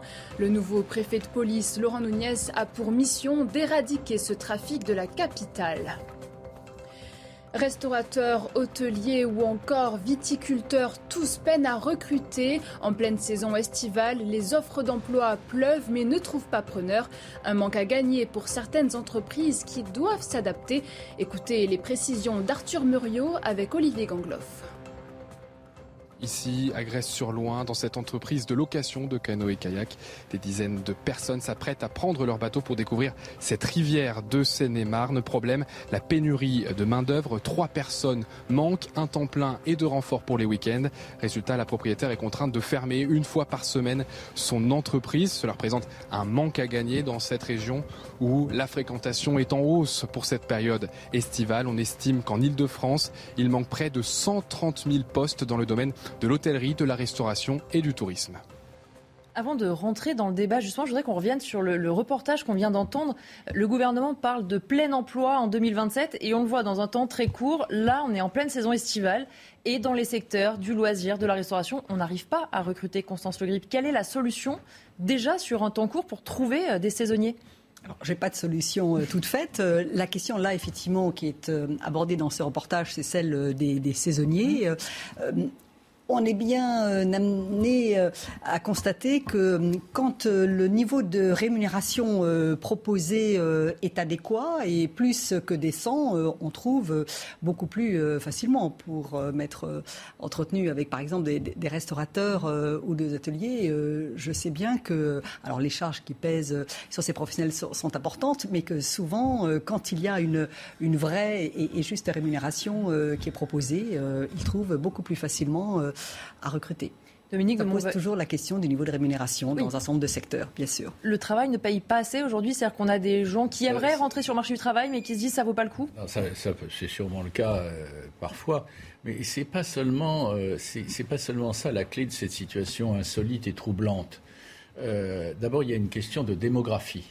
Hein. Il y a aujourd'hui proportionnellement moins de jeunes et en plus davantage formés qu'ils qui n'avaient dans les générations précédentes. Donc ils ont les moyens d'être plus exigeants mmh. par rapport à la, aux propositions qui leur sont, euh, euh, qui leur sont faites. Euh, non, c'est une situation qui est, qui, est, qui est, intéressante. Au départ, vous parlez de, l'objectif du plein emploi, mmh. qui, qui, se situe à 5% de mmh. chômeurs si, si, si, on parvient à l'atteindre, si la France parvient à l'atteindre. C'est incroyable quand on revient 5 ou 10 ans en arrière d'imaginer que ça devient.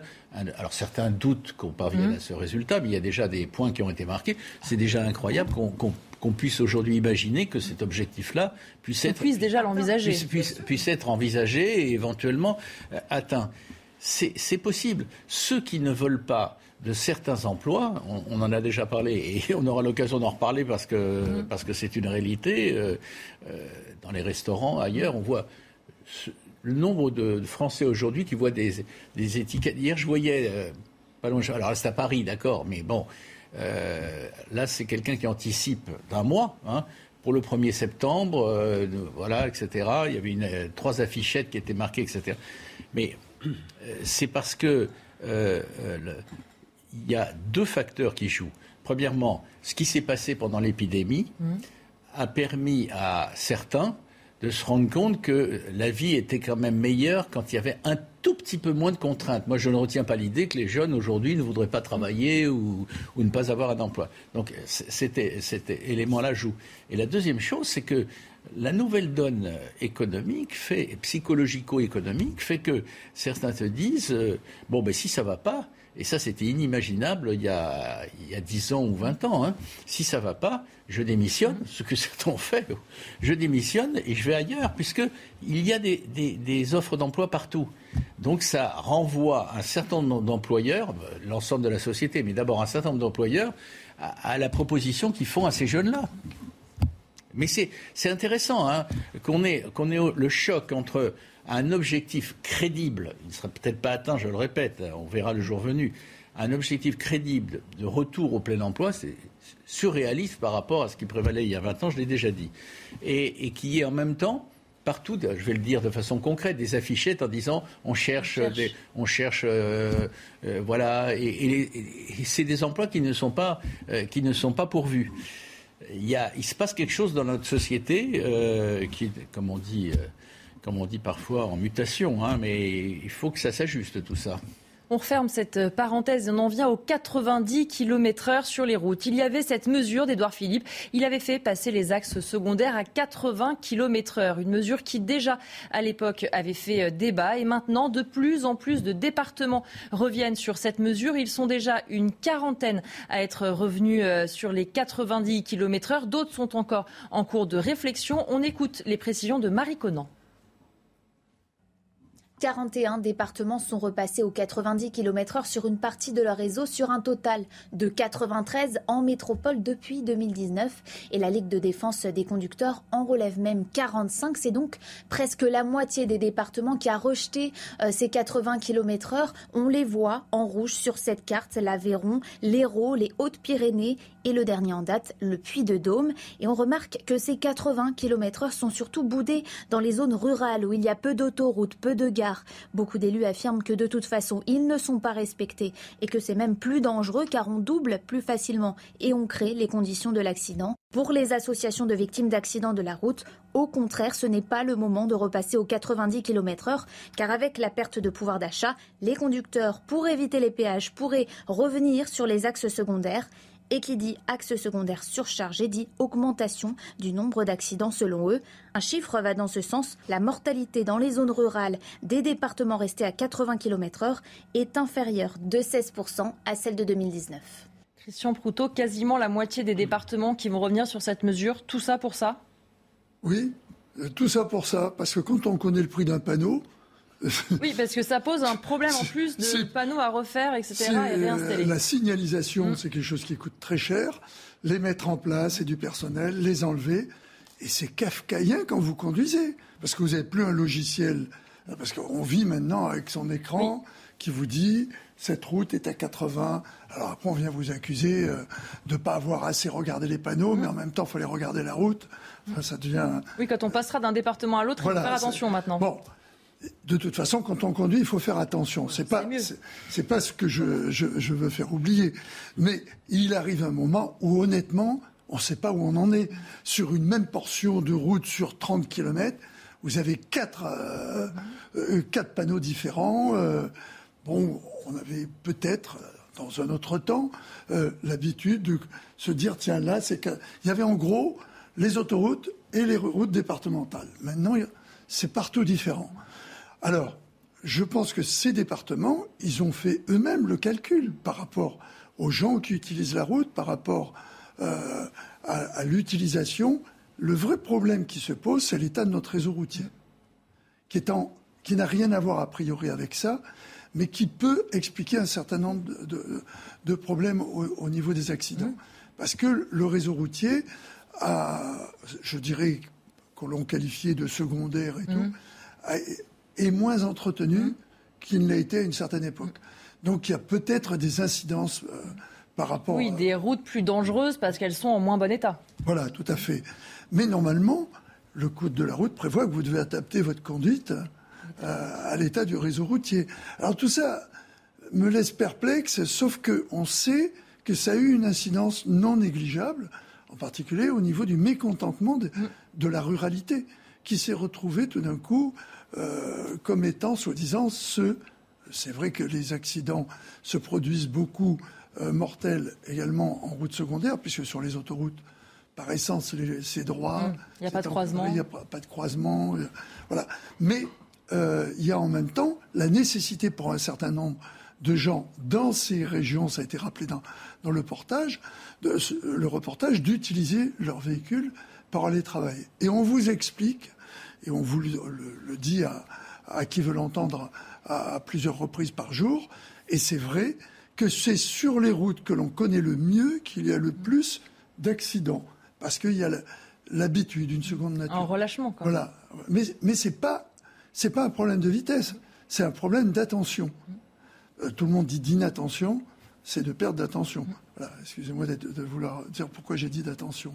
Donc il y a des pertes d'attention dues à et ce qu'on évoquait tout à l'heure également, euh, pour une partie de la jeunesse, parce que c'est la jeunesse qui est le plus touchée dans les accidents mortels, euh, les sorties de boîte, euh, l'utilisation des drogues et, l'alcool. Voilà. Les sorties de boîte et l'utilisation de drogue, ça n'a pas de rapport avec la vitesse, hein, au départ ça empêche encore plus les réflexes. km/h ou à 120, non, mais je disais que c'est malheureusement le tribut que l'on paye il est dans cette partie-là. Moi, j'ai un ami qui dont le métier est d'aller malheureusement chercher euh, les gens qui ont cassé leur mmh. voiture. Il me disait, là, il y, a, deux jours, il me dit, Christian, des fois, je me demande comment ils ont fait.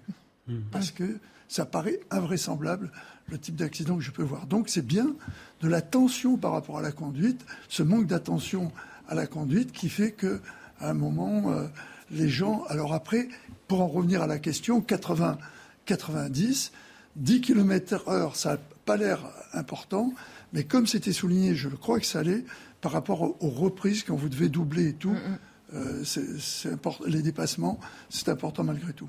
Constance Le Grip, on voit finalement des départements qui choisissent de revenir sur la mesure. Ils y ont droit depuis 2019. Mhm. Ce qu'on a reproché à l'époque à Édouard Philippe, c'est d'avoir une décision trop parisienne, c'est-à-dire d'imposer aux départements qui n'ont pas tous la même réalité. Il y a des routes où rouler à 90 n'est pas si dangereux et sur certaines, on n'atteint pas 80 km/h tellement elles sont escarpées.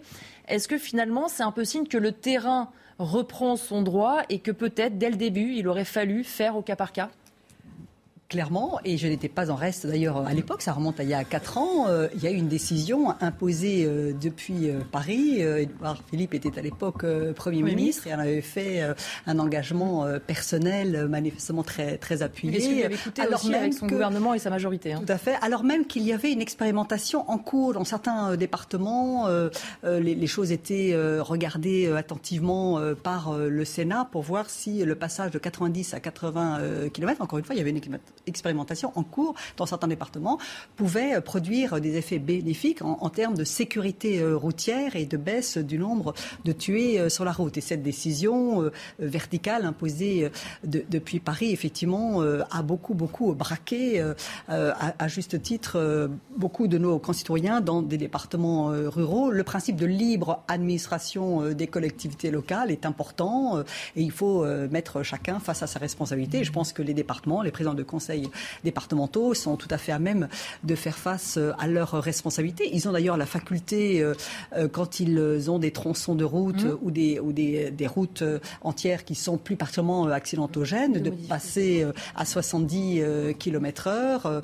Et souvent, ils savent exactement, parce qu'ils sont effectivement au plus près du terrain avec leurs services départementaux, où, où, sont les, les, vrais dangers. Les vrais dangers, ce sont effectivement souvent des routes en mauvais état qui n'ont pas pu être assez euh, refaites, assez bien entretenues, des tracés de route qui ne sont plus tout à fait euh, euh, conformes à, aux habitudes des, usagers de, la route. On conduit un peu différemment maintenant qu'il y a 30 ou, 50 ans. Et puis également, beaucoup de départements disent que ce sont souvent les, traversées de villages, de mm. bourgs ou de zones commerciales ou industrielles qui occasionnent le plus d'accidents. Donc là, le fait d'être à 90 ou 80 euh, km euh, n'entre pas en ligne de compte. Il faut clairement être dans une régulation euh, beaucoup plus basse de la vitesse lorsque l'on traverse une zone commerciale ou a fortiori un village ou, ou un bourg. Moi, je pense important que l'on, de manière générale, sur ce sujet comme sur d'autres, redonne de la liberté, de la respiration euh, aux, élus locaux euh, et, qu'on revienne euh, sur ce sujet comme sur d'autres, tout en ayant bien présent à l'esprit quand même que la lutte pour la prévention routière et la sécurité routière doit rester un objectif majeur et partagé, parce que le chiffre de tués sur la route remonte malheureusement, mais qu'on revienne quand même à quelque chose qui s'apparente effectivement à, à, la prise de responsabilité par les élus locaux et au principe de l'administration des collectivités locales. Dominique de Montvalon, je vais vous faire réagir à ce que disait euh, Édouard Philippe il y a quelques semaines sur cette mesure. Je ne regrette pas d'avoir voulu sauver des vies. Je ne regrette pas d'avoir considéré que la sécurité routière avait besoin d'une mesure puissante pour continuer à améliorer les chiffres. En revanche, sur la méthode, il dit quand même ceci. Rétrospectivement, on a parfaitement le droit de penser que nous aurions pu, compte tenu de ce que vous savez maintenant, faire les choses autrement. Est-ce que ce qui a crispé, c'est pas évidemment sauver des vies sur la route, je pense que personne ne sera en désaccord avec ça, ça a été finalement presque cette obsession du Premier ministre pour imposer de Paris à tout département une règle qui soit la même partout, quel que soit le territoire. On reconnaît là la sincérité et aussi l'habileté de l'ancien Premier ministre. Non mais, je veux dire, quand on voit la cote de popularité d'Edouard Philippe aujourd'hui. L'homme euh, politique le plus populaire. Oui, on va, on va dire qu'il a, il a à ce jour laissé euh, de son passage à Matignon, euh, il, il, il, est sorti plutôt de son passage à Matignon avec une image globale flatteuse. On verra jusqu'où ça le mènera, le cas échéant, plus tard. Mais l'habileté, c'est que il était crispé au départ, et j'ai eu raison, bien sûr, c'est ce qu'il fallait faire, etc. Il s'est rendu compte qu'il avait il avait gaffé.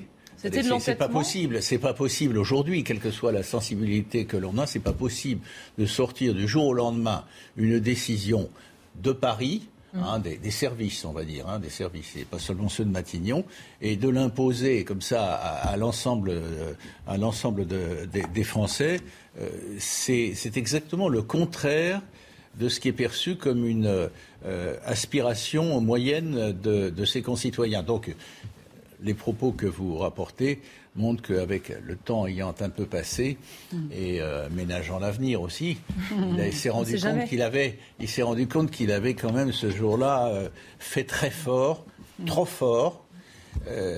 cela dit, on est bien d'accord que, je ne parle pas d'Edouard Philippe, mais ça vaut pour tous les gouvernants, ils ont affaire à des lobbies forts et que de temps en temps, il faut que l'autorité euh, soit là aussi euh, une autorité qui, qui sache s'imposer. Mais dans le cas précis, il a été inspiré de, de faire amende honorable, avec, ayant laissé passer un peu de temps et avec une certaine subtilité dans l'expression, dans ce qui est une de ses caractéristiques. Jean-Christophe Couvi, on voit euh, deux arguments qui s'opposent. D'un côté, les associations euh, euh, de lutte contre l'insécurité routière qui expliquent qu'il faut rester aux 80 km/h, que ça a sauvé des vies. Elles disent que 349 vies ont été, selon elles, sauvées grâce à cette mesure. De l'autre côté, ceux qui défendent les automobilistes expliquent qu'on était quand même largement sur une période de Covid, donc moins de circulation. En réalité, les 80 km/h pour vous, force de l'ordre, ça a pu être une mesure qui a pu éviter certaines morts, certains accidents trop graves peut-être? Peut-être qu'au début, oui, parce que ça a dû choquer un petit peu, le, j'allais dire, les, les, les, personnes. C'est normal, c'est un coup fort. Hein, donc on a toujours Certains ont la peur du gendarme encore, hein, notamment, dans la, notamment dans la sécurité routière. Je pense qu'il y a aussi beaucoup de personnes qui, qui respectent euh, les, limitations. Et encore une fois, 90 km/h, c'est une limitation. C'est-à-dire qu'on peut rouler en dessous. Hein. On n'est pas obligé d'aller jusqu'à 90. Hein. Euh, donc de nous-mêmes, on peut rouler à 80. Et voilà. Donc euh, j'allais dire, euh, j'aimerais bien aussi un jour qu'on ait les statistiques parce que la France est quand même le carrefour de l'Europe sur sur le réseau routier, sur le, le trafic routier. Et j'aimerais bien aussi avoir les statistiques sur les étrangers qui viennent en France. Alors, quand je parle d'étrangers, c'est pas l'immigration, on ne voit pas le débat. c'est juste euh, les conducteurs étrangers, étrangers. voilà, qui viennent, les touristes, etc., et qui viennent malheureusement aussi commettre des accidents, parce qu'on nous fait porter toujours la culpabilité, mmh. nous Français, euh, du taux de mortalité ou du taux accidentogène. Et j'aimerais bien un jour qu'on puisse savoir si on a, euh, voilà, un comparatif et savoir vraiment quelle est notre part à nous Français dans, dans ces taux de enfin de d'accidents mortels. Oui, Dominique de euh, pardon, je, je, voulais rajouter, si vous permettez, une chose. Je vous en prie. À Paris, alors euh, pour ceux qui n'habitent pas Paris, euh, ça leur paraît du javanais, mais enfin, ça leur paraît du javanais. Mais je veux dire, à Paris, on nous a quand même, quelques temps plus tard, ça n'a rien à voir avec Edouard Philippe, hein, on nous a du jour au lendemain imposé le 30 km/h dans un certain nombre de. 30 km/h, je ne sais pas je dis ça aux téléspectateurs, comment, comment il faut faire. Mais, Vous en Paris, on ne peut pas rouler vite, hein, de toute façon. Ah oui, non, mais d'accord, mais on, a, c'est, pas... on est souvent en dessous. Non, non, mais il ne s'agit, pas de, rouler, il s'agit pas de rouler vite. Non, non, mais, vous y arrivez Moi, je circule en métro. Ah, oui, mais moi aussi, moi aussi, je circule en métro et je circule en métro et en autobus, mais de temps en temps, je peux pas faire autrement que de que d'utiliser de temps en temps. C'est c'est incroyable, hein. C'est incroyable. Mais euh, alors 30 km heure, voilà, mes lubies. 30 km heure, toc, qui nous tombe dessus comme ça, et c'est vraiment difficile de le respecter. Euh, quelquefois, on se fait klaxonner par le gars derrière parce qu'on va pas, parce qu'on le respecte trop et tout. En revanche, euh, puisqu'on est à Paris, je le dis au passage, la, mairie de Paris ferait bien de s'intéresser aux vélos et, non mais aux, vélos électriques et autres qui ne respectent rien ni les feux rouges, ni les, ni les vitesses, et qui sont au-delà de 30 km heure bien souvent. Eh bien justement, vous me tendez la perche. Est-ce qu'on est en train de faire une guerre beaucoup trop intensive aux automobilistes de manière générale? Eh bien c'est l'avis de Laurent Jacobelli, porte-parole du Rassemblement national. Écoutez-le. J'aimerais euh, lancer un cri d'alarme sur votre antenne. Laissez les automobilistes tranquilles. Euh, toujours plus de contrôle, toujours plus de radars, une, une essence toujours plus cher. On les désigne aujourd'hui comme euh, les euh, coupables euh, du réchauffement climatique. Il faut prendre un peu de recul. Beaucoup de nos concitoyens qui prennent leur véhicule, les trois quarts exactement, prennent leur véhicule parce qu'ils sont obligés de le prendre pour aller au travail, pour emmener les enfants à l'école ou pour aller visiter la famille. Alors qu'on mette d'abord en place des, des services ferroviaires efficaces, des services de car, de transport public, et après on pourra dire aux Français ne prenez pas votre voiture, mais cet acharnement contre les automobilistes devient insupportable. Constance Le Grif, ce qui est vrai, c'est qu'il y a quand même une vraie différence déjà entre ceux qui habitent en ville, qui ont d'autres moyens que la voiture, et tous ceux dont parle Laurent Jacobelli, qui pour travailler, parfois faire les courses, n'ont d'autre choix que de prendre la voiture, et on a tendance à oublier que l'automobile n'est pas forcément qu'un choix et un plaisir pour les Français. Je ne crois pas qu'on ait tendance à l'oublier. On se rappelle tous de ce qui... Euh, a été aux prémices du mouvement des Gilets jaunes. Hein, et ça n'est quand même pas si loin que cela dans nos mémoires et dans la mémoire collective de, de notre pays. Donc clairement, il y a des pans entiers de notre territoire où il n'y a pas de services de transport en commun, où il n'y a pas toutes les facilités qu'il y a dans les grandes agglomérations. C'est l'une des raisons pour lesquelles S'agissant par exemple du pouvoir d'achat, qui a quand même été euh, mm. l'actualité euh, parlementaire de ces dernières semaines et qui est l'actualité euh, et le quotidien qui préoccupe beaucoup de nos concitoyens, on, a fait de gros efforts en, termes de, de ristourne et de remise sur le prix du, du carburant, parce que le gouvernement, sa majorité, les, parlementaires qui ont bien voulu euh, voter euh, comme le proposait euh, l'exécutif et, la majorité sont parfaitement conscients de la réalité que vous dites. Et le prix du, carburant est, quelque chose qui inquiète au premier chef nos compatriotes. Et c'est bien pour cela, parce que l'on sait qu'ils ne peuvent pas faire autrement que de mettre régulièrement du carburant dans leur voiture, parce qu'ils ne peuvent pas faire autrement que d'utiliser leur voiture, que nous nous sommes autant fixés sur la baisse du, prix du, carburant.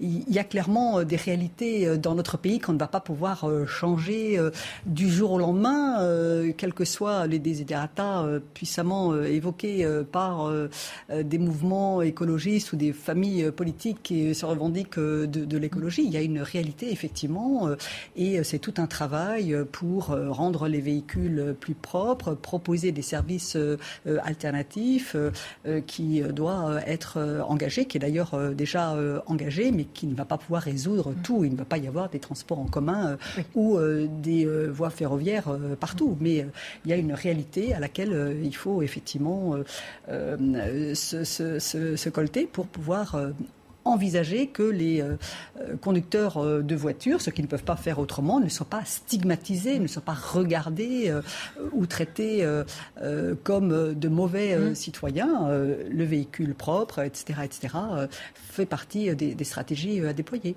Eh ben, vous m'offrez une transition parce que vous avez parlé d'écologie. Je voudrais que vous réagissiez à cette phrase de Sandrine Rousseau dans Le Parisien Rouler vite sur, sur l'autoroute avec des grosses voitures, ce n'est plus possible aujourd'hui. Mmh.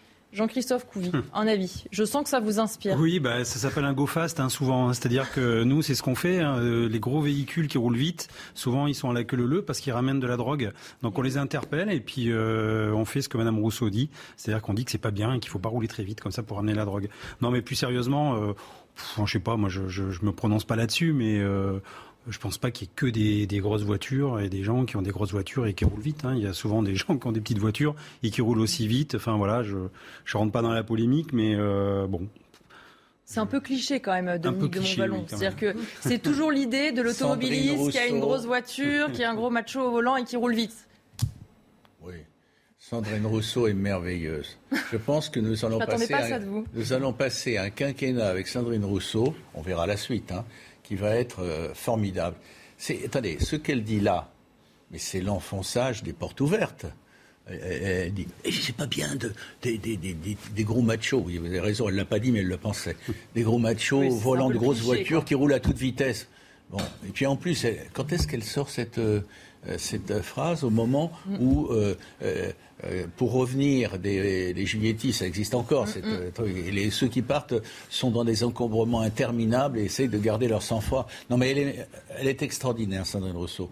Elle est extraordinaire. J'attends la prochaine. C'est tous les jours. Hein. C'est tous les jours. Elle est, je ne croyais pas que non, mais elle est bien. Elle est bien, elle est, amusante.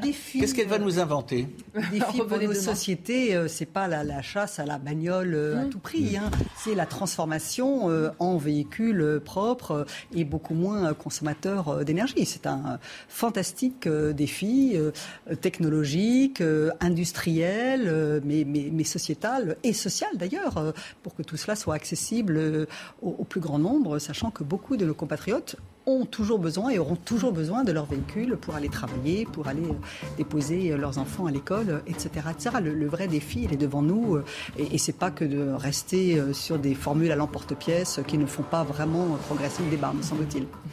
Merci Constance Le Grip d'avoir été avec nous, députée Renaissance des Hauts-de-Seine. Le débat continue sur CNews. On se retrouve dans un instant et on reviendra sur la situation à Stalingrad. 15h30, bienvenue dans la belle équipe. Je suis toujours entouré de Dominique de Montvalon, éditorialiste politique, Christian Proutot, fondateur du GIGN, Jean-Christophe Couvi, secrétaire national unité SGP. Dans un instant, on sera rejoint par Benjamin Haddad, député Renaissance de Paris. Tout de suite, on fait le point sur l'actualité avec vous, Isabelle Piboulot. La France manque cruellement de pluie. Le pays est touché par une sécheresse record. Ce mois de juillet a été le plus sec jamais enregistré par Météo France depuis 1958. 93 départements sont en état d'alerte et sont obligés de restreindre leur usage d'eau. Une situation qui inquiète notamment les agriculteurs alors que le sud-est du territoire entre dans une troisième vague caniculaire. Ce 1er août marque la fin de l'état d'urgence sanitaire en France. Il était en vigueur depuis mars 2020. Désormais, le gouvernement ne pourra plus imposer par décret des restrictions sanitaires. Port du masque obligatoire, confinement, passe sanitaire ou encore couvre-feu ne pourront pas être rétablis sans vote au Parlement. Le Puy-de-Dôme fait lui aussi marche arrière aujourd'hui. 42 départements sont repassés aux 90 km/h, comme par exemple l'Auvergne, le Cantal ou encore la Haute-Loire. Il y a 4 ans, la vitesse sur les routes secondaires avait été abaissée à 80 km/h au niveau national. D'autres départements réfléchissent également à assouplir cette règle. Nicolas Vinclair s'est rendu dans le quartier de Stalingrad. On va regarder ce reportage signé Valérie Labonne et ensuite je vous donne la parole. C'est dans le 19e arrondissement Place Stalingrad et à proximité du canal Saint-Martin que les dealers de cette drogue aux effets dévastateurs vendent leurs marchandises à quelques mètres des installations de Paris-Plage. Jacques est un riverain de la place et il dénonce depuis plus de trois ans ce point de deal sur les réseaux sociaux. Voilà l'attroupement. Euh, à 0h45. Donc c'est euh, le bar à crack. Un quartier qui montre deux facettes à ses habitants. Celle de la journée, festive et relaxante des bords du canal, et celle de la nuit qui, à partir de 22h, change de visage. On peut voir les dealers et les consommateurs s'installer tranquillement. À 4h du matin, ça bat son plein, il y a une cinquantaine de personnes qui circulent. C'est une effervescence. On est sur un marché. De ses fenêtres, il peut assister chaque soir aux transactions qui se font sur ses marches, juste en bas de chez lui. Au moment où nous filmons, une femme est allongée, anesthésiée par les effets du crack. Comme ses voisins, Jacques doit subir jusque tard dans la nuit les nuisances récurrentes et les bagarres entre dealers.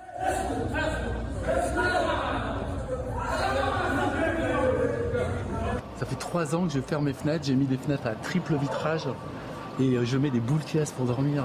Mais c'est pas normal. Les voisins espèrent qu'enfin les autorités vont agir contre ce fléau du crack.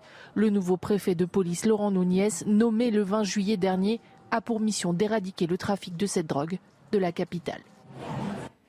On va s'intéresser euh, maintenant sur le quotidien des habitants qui vivent dans ce quartier. Et on est en ligne avec Frédéric Francel, porte-parole du collectif 19. Vous avez euh, entendu euh, ce reportage comme nous. Racontez-nous, alors on le sait, en théorie, votre quartier a été nettoyé, les craqueux ont été déplacés. Quelle est la situation aujourd'hui chez vous à Stalingrad? Alors chez nous à Stalingrad, la situation, bah, elle est ce que vous avez montré dans votre reportage. Hein c'est que donc euh, les craqueux étant déplacés euh, sur la porte de la Villette ou euh, vers Stalingrad justement, ça, ça, crée d'énormes nuisances tous les soirs puisque ben, en fait ils se, ils se bagarrent, ils quoi, donc ça crée forcément en fait du bruit et des nuisances sonores toute la, toute la nuit. Euh, J'aimerais parler en fait surtout aussi de, du quartier de Corentin-Cariou, mmh. de, de, la ligne 7, où en fait euh, donc les, les craqueux se déplacent euh, justement de la porte de la Villette jusqu'à Stalingrad par la ligne 7 ou par l'avenue de Flandre et donc l'avenue euh, Corentin-Cariou aussi qui est une zone totalement sinistrée là-bas en fait. Euh, il y a des gens étalés par terre il y a des des enfin, de la mendicité agressive permanente c'est vraiment une catastrophe parce que ce qu'on entend euh, beaucoup dans les témoignages des habitants qu'on recueille depuis ce matin, euh, c'est que finalement cette situation au, début centrée sur Stalingrad s'étend petit à petit à la fois avec leurs déplacements et puis notamment on entend beaucoup parler de ces lignes de métro, des gares aussi, gare de l'Est, gare du Nord, euh, où il commence à être compliqué de circuler facilement, notamment tard le soir. C'est exactement ça, c'est que comme la doctrine principale de la mairie de Paris, c'est la réduction des risques et donc l'autorisation de consommer du crack sous en, en étant encadrés, ça ne crée que des que de une multiplication en fait des, consommateurs de crack et du coup de leur leur multiplication et leur éparpillement parce qu'ils ne peuvent pas rester tout le temps non plus en fait dans le corps parce que ben, c'est forcément trop sale et puis ça devient vraiment même dangereux pour eux-mêmes. Donc du coup, ils préfèrent s'éparpiller un petit peu partout dans Paris. Et comme de toute façon, ils sont autorisés ou tolérés de consommer du crack, bah forcément, euh, enfin euh, voilà, ils se croient un petit peu tout permis. Et euh, donc on les retrouve un petit peu éparpillés partout, gare de l'Est, gare du Nord. moi, je me suis fait ennuyer effectivement en allant prendre le RER e gare du Nord. Enfin, ça arrive tous les jours, tout le temps. Vous êtes porte-parole. Oui. Vous êtes porte-parole d'un collectif. Est-ce que vous vous sentez écouté euh, par les autorités? Ce qu'on disait tout à l'heure avec mes invités, c'est que depuis le début euh, de cette crise, tout le monde se renvoie un peu la balle. La mairie de Paris dit qu'elle ne peut, rien, elle peut rien faire sans le gouvernement. Le gouvernement explique que c'est la mairie de Paris qui n'est pas assez présente. Vous, en tant que collectif, est-ce que vous avez des interlocuteurs? Alors, on a des interlocuteurs. Le problème, c'est qu'ils sont sourds. Euh, ils sont totalement déterminés à faire en fait leur histoire de réduction des risques, de salles de consommation à tout prix. Et donc, euh, ils essayent euh, par tous les moyens possibles et imaginables de faire du bourrage de crâne. Euh, donc, euh, ils nous convoquent à, des, à, des, à des, informations, des concertations, ils appellent ça, mais juste pour arriver à nous convaincre que c'est mieux de les faire consommer. Alors que nous, ce qu'on leur a proposé déjà plusieurs fois, c'est de passer vraiment en fait dans des structures qui existent déjà Bon, à petite échelle pour l'instant, il faudrait investir un peu plus dedans, comme euh, le DVO. Donc, euh, c'est euh, une structure qui est thérapeutique et qui est basée sur le sevrage des toxicomanes. Donc, il faut d'abord, effectivement, que le, le, toxicomane soit plutôt d'accord pour commencer à se sevrer. Et c'est le cas. Hein. Souvent, quand on va dans le camp, j'ai des, enfin, nous avons des riverains quoi, qui y vont régulièrement. Les toxicomanes demandent à être aidés, demandent à être sortis de là, mais par le sevrage, parce que sinon, en fait, ils vont retomber directement. Si c'est juste pour être encadré par des dealers euh, autour de salles, ça, ça les intéresse pas. Eux, ce qu'ils veulent vraiment, c'est être sortis de cet enfer, être euh, aidés à être sevrés et être réhabilités. C'est ce, que fait en fait le DVO à moindre coût par rapport au plan crack qui existe actuellement. Euh, Gérald Darmanin a expliqué et a demandé au nouveau préfet de police de Paris de résoudre ce problème sous un an. Est-ce que vous êtes optimiste? Est-ce que vous dites que d'ici un an, Stalingrad sera redevenu un quartier où il fait bon vivre? Ah, ça va me paraître euh, un petit peu compliqué. Il va falloir qu'ils mettent vraiment beaucoup de moyens et surtout qu'il y ait une coordination interministère, parce que ça va être, euh, c'est, on, ne peut pas faire une réponse uniquement policière. Il faut qu'il y ait une réponse aussi médicale. Il faut également que la justice euh, s'en mêle, parce que en fait, c'est très joli en fait d'arrêter les, les, dealers, mais si trois jours après ils sont dehors, de, de nouveau dehors, ça sert pas à grand chose. Donc du coup, il faut vraiment qu'il y ait une coordination complète que les, euh, les toxicomanes eux-mêmes soient soignés, encadrés, mais vers un sevrage euh, sorti de l'addiction, que les dealers, eux, ben, soient euh, pris par la justice et mis en prison. Et puis voilà, c'est surtout en fait ça qu'il faut faire. Mais il va falloir une très grosse coordination pour que ça se passe en un an. Parce que ça fait déjà en fait peut-être 20 ans qu'ils sont dessus, et donc peut-être un peu de mal à imaginer qu'ils réussissent en un an. Merci beaucoup en tout cas Frédéric Francel d'avoir été euh, avec nous. C'était important d'entendre aussi les témoignages d'habitants qui sont directement euh, concernés par, euh, par ce qui se passe à Stalingrad. Justement, Benjamin Haddad, je me tourne vers vous. Vous êtes député Renaissance de Paris. Gérald Darmanin promet que sous un an, Laurent Nunez va faire tout son possible pour régler cette situation. Est-ce que vous dites qu'un an, c'est un objectif atteignable ou quand on voit la situation, ça risque d'être un peu compliqué en termes en tout cas de calendrier? Il y a urgence. Euh, là, je crois qu'on vient d'entendre, hein, ça empoisonne la vie des riverains. On le voit, ça crée un problème de sécurité, un appel d'air euh, pour les dealers. C'est aussi un problème, évidemment, pour les premiers concernés qui sont euh, les malades, qui sont les addicts. Donc il faut trouver des, solutions. Il faut trouver des solutions, je pense, thérapeutique pour essayer effectivement de faire du sevrage et sortir euh, ces populations de cette addiction qui est très dure. Hein, le crack, c'est extrêmement difficile d'en sortir et ça a un impact particulièrement nocif pour euh, votre organisme. Moi, j'ai tendance à penser qu'il faut le faire souvent en les sortant de, des centres urbains, en fait, hein, des lieux où vous avez des riverains, des écoles, des parcs. C'est ce qui s'est passé dans, le, dans le 19e où il y a eu l'invasion d'un parc. Voilà, exactement. et, mais trouver effectivement une solution très rapide parce qu'on voit aujourd'hui que dans, dans, Paris, ça devient un, sujet d'urgence qui empoisonne la vie de nombreux habitants. Ce que disait aussi euh, l'invité qu'on vient d'entendre, c'est qu'au-delà de ce quartier, via euh, les métros, il y a beaucoup d'arrêts de métro qui sont concernés. Il y a des gares, notamment gare du Nord, gare de l'Est. On le sait, les gares, ce sont aussi les points d'entrée de nos touristes quand ils arrivent à Paris. Quelle image ça donne actuellement à ceux qui viennent chez nous Et quelle image ça peut donner? Certes, c'est loin, mais on a les JO quand même dans deux ans. Euh, Christian Proutot, tout un quartier là quand même qui est compliqué à organiser. Oui, mais euh, il ne faut pas s'arrêter parce qu'il y a les JO. Bien sûr, c'est important parce qu'il y aura cette image désastreuse pour, pour, notre pays. Mais bon, l'image, elle est désastreuse tous les jours pour les touristes, et il y en a beaucoup. Mmh.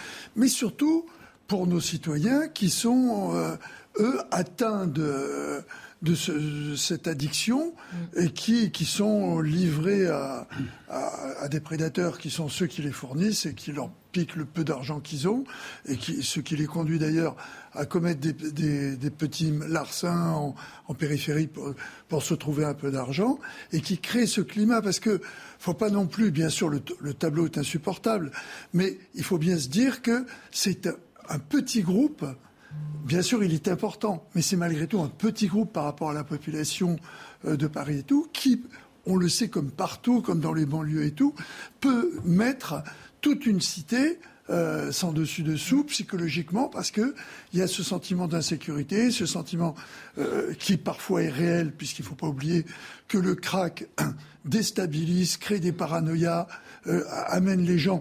Bon, quand ils sont en dépression complète, on les voit c'est lamentable de les voir étalés. On a vu les, images. Les images de la femme qui. N'importe où, à l'endroit où ils tombent. Ou quand ils sont en état de paranoïa, ou, paranoïa, ils peuvent être agressifs, etc., simplement pour euh, faire la manche, pour demander un peu d'argent. Et pour les riverains, c'est insupportable. Alors, il y a, euh, en face de tout ça, bien évidemment, cette image de la France qu'on euh, regrette tous. Mais il y a aussi tout le problème, euh, vous évoquiez la question par rapport à, la mission du nouveau préfet de police, qui est le, la mission, le problème, et vous, le, le, syndicat SGP peut le souligner, des effectifs, parce que ça, c'est des effectifs de nuit qu'il faut. Et les effectifs de nuit, ça se gère pas comme les effectifs de jour, parce que un effectif de nuit, euh, euh, il faut qu'il soit récupérable, mais pas le lendemain. Donc c'est un turnover plus important.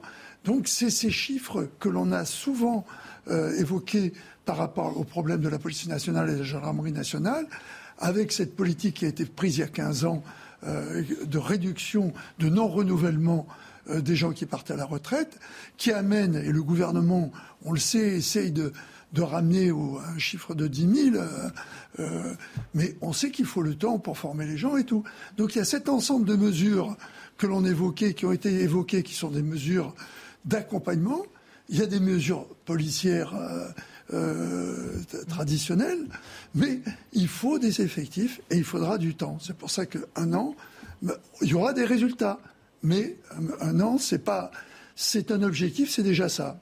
Bon, mais voilà, on zone un an, mais il va falloir mettre le paquet. Hein. Jean-Christophe Couvi, au-delà des effectifs, ce qu'on entend aussi dans tous les témoignages, c'est finalement euh, cette façon dont les choses se sont diffusées. C'est-à-dire que les forces de l'ordre ne sont pas du tout euh, censées juste sécuriser, entre guillemets, ce quartier de Stalingrad. Ça va beaucoup plus loin et justement, ça va de, beaucoup, de plus en plus loin aussi. Oui, c'est normal, c'est périphérique. Euh, enfin, le, problème s'étend. Ce que je veux dire, c'est que, alors quelque part, euh, merci les JO, parce que vous allez voir que là, toute la puissance de l'État, on a deux ans, et là, ça va faire le ménage, parce que bizarrement, tout le monde se réveille deux ans avant les JO en disant tout est urgent et on va y mettre les moyens. Donc, euh, merci les JO. là, vous allez, effectivement, je, je rejoins le député et je l'ai proposé tout à l'heure. Il faut qu'on délocalise ces personnes-là qui sont malades. Il faut les sortir voilà, de, de, de, de, cet endroit où ils sont à la merci de, dealers, les grosses villes, Paris, etc. Forcément, on est, on est, dans une, on est, on est une proie. Il faut les sortir, les emmener à la campagne, les soigner et après savoir ce qu'on en fait. Mm. Voilà. Parce que c'est bien, une fois que les personnes soient soignées, c'est soit on les renvoie effectivement encore une fois dans les grandes villes à la merci ben, encore des dealers qui les attendent, et bing, on replonge. Euh, ça, nous met aussi dans, l'état, euh, il faut parler aussi de l'immigration, hein, euh, on a des, des, centaines ou des milliers de personnes qui sont aux portes de Paris, qui sont aux portes de la Chapelle, qui sont dans des endroits, et en fait qui sont oisifs et qui ne font rien. Et c'est normal, ils sont là, ils attendent d'être régularisés, ils ne le sont pas, ils se baladent partout et du coup ils tombent dans la délinquance ou alors dans la, dans le, dans la drogue. Bon, certains heureusement s'en sortent, mais je veux dire, il faut aussi qu'on, qu'on, ce que nous disaient euh, tout à l'heure les, les, les, invités, il faut qu'on regarde par rapport aux chiffres et la réalité du terrain. Voilà, c'est-à-dire qu'il faut qu'on trouve des solutions. Euh, c'est bien de, de, de, de, faire venir voilà tout, tout, le monde ici, mais après qu'est-ce qu'on en fait? Et on voit bien que la, la délinquance, ben, elle se traite. Et moi, je regarde toujours le prisme de la délinquance. Et il faut effectivement euh, qu'on puisse intervenir et soigner les gens qui sont malades. Et après, bah, les délinquants, euh, les soigner. Et puis aussi, euh, des fois, oui, les, les, faire sortir du territoire parce qu'ils n'ont plus rien à faire ici. Les conséquences hein, de cette situation sont bien évidemment diverses et on va notamment s'arrêter sur la situation économique et sur le prix de l'immobilier dans ce secteur. On fait le point avec Reda Emrabit. Pour connaître la situation immobilière au sein du quartier de euh, Stalingrad, on a d'abord euh, voulu savoir ce qui se passe à Paris de façon générale, avec un prix moyen estimé à 10 117 euros le mètre carré au sein de la capitale. On a ensuite regardé ce qui se passe précisément à la place de la bataille Stalingrad, là où les consommateurs de drogue ont pris leur quartier. Et ce qu'on observe, c'est que le prix moyen du mètre carré est de 9 273 euros. C'est beaucoup moins que le prix moyen de façon générale sur l'ensemble de la capitale. Et c'est ce qui fait que le 19e arrondissement de Paris est le moins cher de toute la capitale. Si on regarde par exemple certains arrondissements limitrophes, comme le 10e qui est situé juste à côté, le prix moyen est de 10 523 euros, ce qui en fait, ce qui fait un différentiel assez important. On observe même que la décote de certains immeubles, le taux de décote atteint 10% en immobilier. Plus le taux de décote est important, plus les offres sont nombreuses alors que la demande est très faible. Sur ces dernières décennies, eh bien, le quartier de Stalingrad a suivi l'évolution vers la hausse des prix à Paris de façon générale. Néanmoins, on, sent un certain frémissement encore plus important ces dernières semaines. La raison est simple, de plus en plus de personnes font de l'investissement locatif afin de pouvoir tirer une plus-value immobilière plus importante que dans d'autres arrondissements à Paris. Encore faut-il que le quartier soit totalement réhabilité d'ici les prochaines années. Dominique de Montvalon, ce qu'on voit aussi, c'est une situation euh, économique à la fois avec des commerces qui ferment, mais là, les prix de l'immobilier, ceux qui sont propriétaires dans ce quartier, et on en a rencontré qui nous expliquent, on n'arrive pas à vendre nos appartements. C'est aussi ça, la situation que tout ça engendre.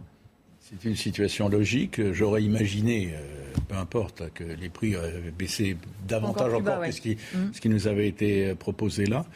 ce qu'il y a, c'est que je, ne sais pas si euh, Gérald Darmanin, c'est lui le ministre de l'Intérieur, parviendra en un an à, faire reculer, euh, même à stopper euh, cette gangrène du crack, mais il a eu parfaitement raison d'au moins de se fixer cet objectif et de fixer à tous cet objectif. Parce que il y a derrière tout cela, c'est comme ça en politique, et à un moment les choses se cristallisent. Hein.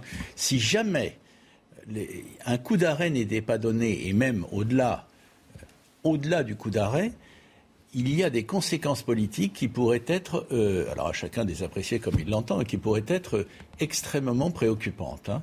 Euh, pour l'instant, euh, ce qui se passe à Stalingrad devient un ressenti, enfin je le crains, je ne suis pas en train de faire des amalgames et de, dramatiser à l'eau. Mais attention, attention, attention, hein. ça, devient un ressenti pour, si, on se, si, on se, limite à Paris, de gens qui sont à l'autre bout de Paris, mm. qui ne sont pas concernés, qui finissent par croire que Stalingrad c'est à leur porte et que ça, ou, ou, plus exactement, pour être plus précis, que ça pourrait être après-demain à leur porte. Il y, a quelque chose qui n'est, voilà, il y a des situations qui qui s'enlisent pendant très longtemps, on se demande pourquoi on n'en parle pas et tout, et à un moment, ça bascule. Et ben, c'est en train de basculer, c'est plus tolérable. Je vous laisse le dernier mot à Benjamin Haddad parce que juste avant que vous arriviez, on disait, on a aussi vu beaucoup dans cette crise euh, la mairie de Paris qui explique que c'est pas elle qui est responsable, la région pareil, l'État pareil. Gérald Darmanin, est-ce que ça marchera On ne sait pas. Il y a semble-t-il une prise de conscience. Est-ce qu'aujourd'hui vous avez l'impression que cette responsabilité de gérer cette crise, elle est entre vos mains? Alors, il y a une responsabilité de l'État. Gérald Darmanin euh, l'a dit. Hein, euh, il a fixé cet objectif et je crois qu'il a raison de, prendre en main ce sujet euh, qui est devenu vraiment un sujet d'inquiétude pour tous les Parisiens, en particulier les riverains. Mais vous avez très tout à fait raison de le dire, hein, qui dépasse largement au-delà, mais c'est aussi parce que d'autres n'ont peut-être pas fait le travail qui devait être le leur. Il faut quand même le dire. Et sur ce sujet-là, effectivement, on a vu la mairie de Paris aux abonnés absents avec des réponses qui n'ont pas été à la hauteur de l'enjeu, avec parfois une approche aussi très idéologique de, de ces sujets. Donc là, je pense qu'il faut protéger euh, les patients, trouver des réponses, à mon avis, le plus souvent en dehors des centres urbains, à la fois pour les addicts et pour euh, la qualité de vie, la sécurité, le bien-être de, euh, de la population. Merci à vous. On se rejoint dans un instant. Juste après la pause, on parlera de nouveau de l'actualité et notamment du pouvoir d'achat. Il est presque 16h sur CNews. Le débat continue, mais d'abord, on fait le point sur l'actualité avec Isabelle Piboulot. Nouvel épisode caniculaire dans le sud-est. Cinq départements sont placés en vigilance orange canicule. Les Pyrénées-Orientales, le Gard, le Vaucluse, la Drôme et l'Ardèche. Cet après-midi, des pointes à 39 degrés sont attendues vers le Gard. Cette forte chaleur va continuer de s'étendre demain. Selon Météo France, le pic de chaleur à l'échelle nationale sera atteint mercredi. Restaurateurs, hôteliers ou encore viticulteurs, tous peinent à recruter. En pleine saison estivale, les offres d'emploi pleuvent mais ne trouvent pas preneur. Un manque à gagner pour certaines entreprises qui doivent s'adapter. Écoutez les précisions d'Arthur Muriot avec Olivier Gangloff. Ici, à Grèce-sur-Loing, dans cette entreprise de location de canoë-kayak, des dizaines de personnes s'apprêtent à prendre leur bateau pour découvrir cette rivière de Seine-et-Marne. Problème, la pénurie de main-d'œuvre. Trois personnes manquent, un temps plein et de renfort pour les week-ends. Résultat, la propriétaire est contrainte de fermer une fois par semaine son entreprise. Cela représente un manque à gagner dans cette région où la fréquentation est en hausse pour cette période estivale. On estime qu'en Ile-de-France, il manque près de 130 000 postes dans le domaine de l'hôtellerie, de la restauration et du tourisme. Dans l'actualité internationale, la Californie touchée par le plus vaste incendie de l'année. Au moins deux personnes sont mortes. Baptisé McKinney, le feu continue de progresser. Attisé par des vents forts, les flammes ont détruit plusieurs habitations, obligeant des milliers de personnes à évacuer. Depuis vendredi, plus de 21 200 hectares de forêt ont été brûlés. Et enfin, outre-Manche, l'heure est à la célébration à Londres. Des milliers d'Anglais sont venus acclamer leur footballeuse, nouvelle championne d'Europe. Hier, elles se sont imposées 2-1 face à l'Allemagne, un titre historique, 56 ans après la victoire des hommes au mondial de 1966. Plus de 87 000 spectateurs étaient présents dans les tribunes de Wembley, record d'affluence battu, un exploit salué par la reine Elisabeth II. On va commencer en évoquant euh, ce cas d'un Syrien en situation irrégulière. Il a commis deux viols en pleine rue, selon nos confrères du Figaro. Il sera jugé le 23 août. On écoute les précisions de Georges Fenech et puis on échange ensuite. Cet individu n'avait rien à faire sur le territoire national. Il aurait dû être expulsé. Ne l'ayant pas été, eh il s'est trouvé en situation de commettre ses crimes. Et qui plus est, euh, il ne sera jugé que par un tribunal correctionnel. Il n'encourt que cinq ans d'emprisonnement alors qu'en réalité, les crimes doivent être jugés par une cour d'assises et il encourt 20 ans de réclusion. Donc on peut s'étonner aussi du choix de cette comparution immédiate, euh, au prétexte, semble-t-il, que l'affaire serait jugée plus vite. Christian Prouton ne va pas revenir sur le fond de l'affaire, mais plutôt sur cette logique-là où, en accord, les victimes ont donné leur accord plutôt que de, de, passer par les assises. On va en correctionnel pour que la justice soit rendue plus vite. Est-ce que ça vous choque? Est-ce que ça peut être logique? C'est tout le problème du tribunal d'assises où on sait qu'il faut ça prend du temps. Et après, c'est par rapport à la gravité des faits, même si la qualification est viol, euh, il y a une gradation dans le, dans la, euh, par rapport à l'acte lui-même. On peut avoir le même fait qualifié d'une et qui a été exécuté, pardonnez-moi le, mmh. euh, le, le terme, différemment, qui peut amener à ce moment-là à préférer une, justice dont on sait qu'elle sera immédiate, efficace et rapide, qu'un procès avec la possibilité d'un appel, etc., que traînent les victimes aussi, il faut bien se le dire, euh, à la fois par rapport à l'agression, mais par rapport au temps du procès, euh, qui est souvent euh, pas aussi, c'est pas comparable, mais qui a un impact aussi sur, sur la psychologie des gens qui sont obligés de, de vivre avec cette préparation du procès, le, le, travail avec les avocats. Alors je sais bien, c'est difficile de dire face à un même fait, euh, on a deux justices, celle qui est la plus rapide, mais qui sera, euh, Georges rappelait, le, Georges Fenech rappelait le, euh, qu'on peut aller à 20 ans, mais c'est pas sûr qu'il y aurait eu 20 ans de toute façon aux assises non plus. Par contre, là, 5 ans, euh, ça peut être ferme. Et surtout, ça peut entraîner immédiatement, euh, je pense, l'expulsion. Jean-Christophe Couvi, vous pouvez euh, comprendre la volonté de ces victimes qui se disent je préfère une justice plus rapide pour pas, comme le disait Christian Proutot, traîner un procès pendant plusieurs années? Alors ça, ça, appartient aux victimes, hein, j'allais dire. Hein. C'est elle, vous savez, euh, il y a toujours la notion de réparation. C'est elle de savoir à quelle hauteur euh, la, faute doit être réparée. Je peux comprendre aussi parce qu'effectivement, vivre sur un sur un procès long, comme ça, c'est-à-dire qu'on rouvre les plaies des années plus tard, euh, quand on doit repasser aux assises, il y a des jurés, etc. Enfin voilà, on a, des fois, je pense que oui, effectivement, les victimes ont envie de passer à autre chose, et, et par contre, soit jugé très vite. Et après, bah, derrière, l'idée aussi, c'est peut-être que cette personne après soit expulsée mmh. une fois qu'elle a purgé sa peine à la, société, ben, qu'elle soit expulsée, qu'elle n'ait plus rien à faire sur notre territoire français. Voilà, donc euh, là-dessus, il va falloir, à mon avis, être très vigilant et sévère. Et je pense qu'il y a peut-être aussi cet accord qui a été passé euh, implicitement en disant, voilà, un, on juge rapidement, on met en prison, et deux, après derrière, euh, on ramène cette personne où elle est née, et comme ça, au moins, après, ça va plus se maintenir sur le territoire. Benjamin Haddad, justement, euh, Gérald Darmanin, encore ce week-end euh, en déplacement euh, à Lyon, a rappelé sa volonté de pouvoir avoir les outils législatifs pour expulser plus rapidement les étrangers qui ont commis des actes de délinquance. Oui, ça va être une priorité à la rentrée avec le projet de loi sur l'immigration qui va être présenté par le ministre de l'Intérieur. On, voit bien aujourd'hui hein, qu'il y a de nombreux OQTF, donc des obligations de mm. quitter le territoire français, euh, qui ne sont pas euh, appliquées euh, parce qu'on a beaucoup de recours, souvent un temps de contentieux administratif, donc temps pour les recours qui est, qui est très long. Donc il y a un certain nombre de dispositifs qui vont être mis en place pour pouvoir accélérer notamment la, la mise en œuvre des, des OQTF, faire en sorte qu'après le, le, premier asile refusé, il y ait une injonction d'OQTF, essayer de resserrer le temps et faire en sorte en particulier que les délinquants étrangers puissent être euh, expulsés. Je crois que l'immigration, ça doit être une logique de droit et de devoir. Si mmh. on vient en France pour travailler, qu'on respecte les lois de la République, à ce moment-là, effectivement, il faut qu'on soit un pays ouvert euh, et généreux. C'est notre tradition et je dirais même c'est notre intérêt aussi.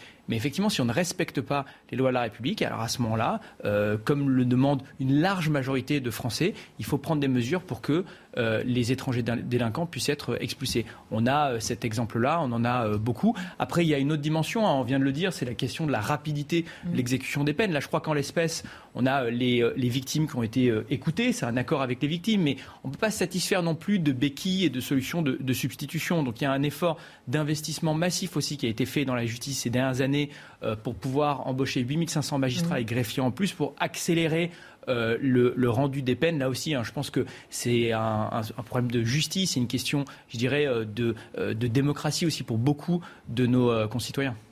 Dominique de Montvalon, est-ce que c'est une prise de conscience de la part du ministre de l'Intérieur? On l'a vu hein, ces derniers jours, il a eu plusieurs prises de parole dans ce sens. Il veut se montrer ferme et il veut accélérer vraiment l'expulsion des, étrangers délinquants. Ça ne dépend pas que de lui, mais il donne le ton. Effectivement, il se passe clairement un. On verra, hein. Euh, on verra au fait le moment venu, mais il se passe clairement un changement de, climat politique. Vous savez, c'est comme ça en politique. Hein il y a des sujets qui restent sous le tapis, si je, mm. puis ainsi m'exprimer. Euh, et puis à un moment, euh, c'est plus possible, hein, ça craque et, il faut que les choses soient, soient, prises, en, soient prises en main. Euh, dans cette affaire, comment ne pas comment contredire les victimes qui ont, qui ont fait un choix hein. mm. elles veulent, dans des conditions différentes, avoir un procès rapide pour pas avoir sur les épaules, dans leur cœur, à porter ce qu'elles ont vécu et enduré qui ne disparaîtra pas d'ailleurs.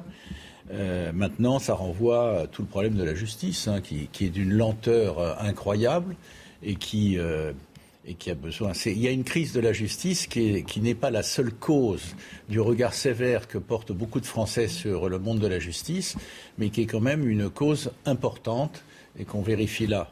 Mais voilà, on va revenir euh, maintenant sur la tribune de Michel Onfray hier dans le JDD qui évoque le troisième temps de l'antisémitisme qui, selon lui, se caractérise par un antisionisme porté toujours, selon Michel Onfray, par une partie de la gauche. Les détails de cette tribune avec Alexis Vallée.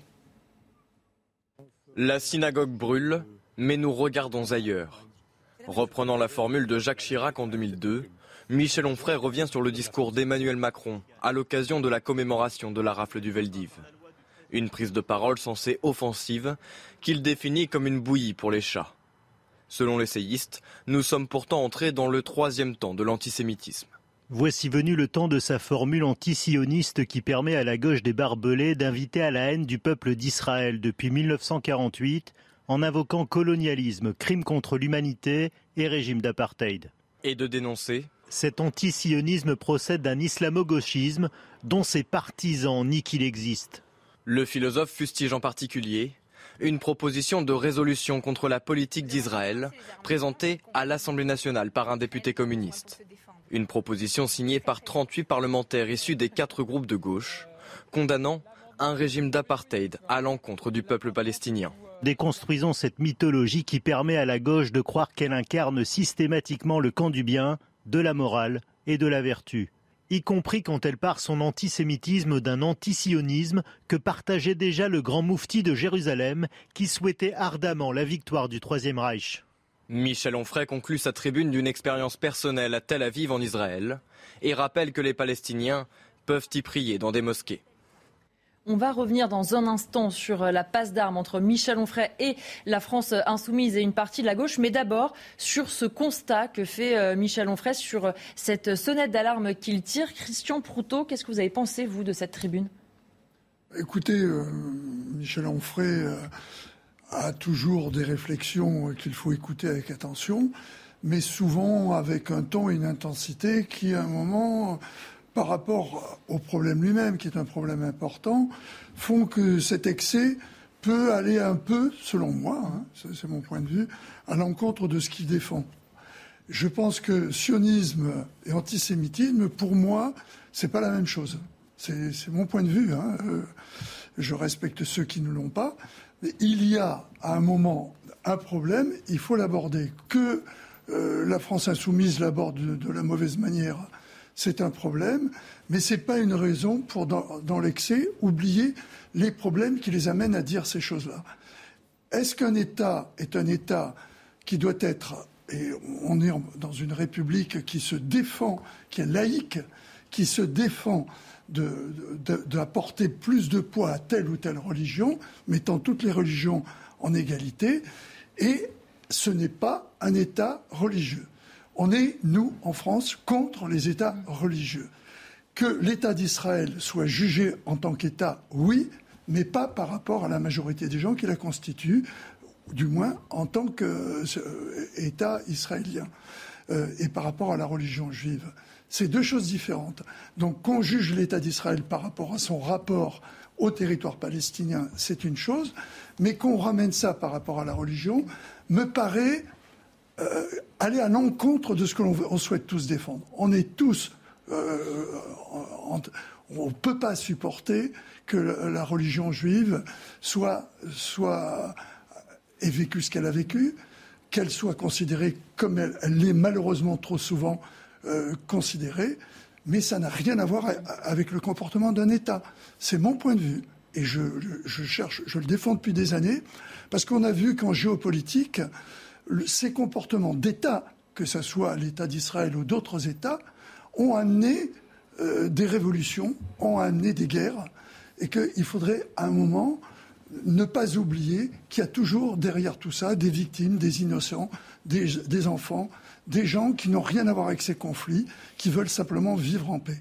Donc que la politique soit pour amener à ce qu'il n'y ait pas ces conflits, oui, mais que ce soit pour prendre un prétexte de quelque chose qui est inacceptable, euh, qui est euh, l'antisémitisme, pour juger des choses que l'on a le droit de juger, c'est-à-dire certains comportements politiques, euh, et faire oublier que ces comportements politiques qui soient faits par Israël par n'importe qui soient pas acceptables, ça me paraît être contre-productif. Benjamin Haddad, quand on revient sur cette proposition de résolution qu'a déposée une partie de la gauche, euh, il y a des mots qui ont pu choquer, le mot race, de domination raciale. Vous êtes vous-même député, vous faites partie de la même Assemblée. Ça vous choque qu'en 2022, de tels textes puissent être présentés à l'Assemblée nationale?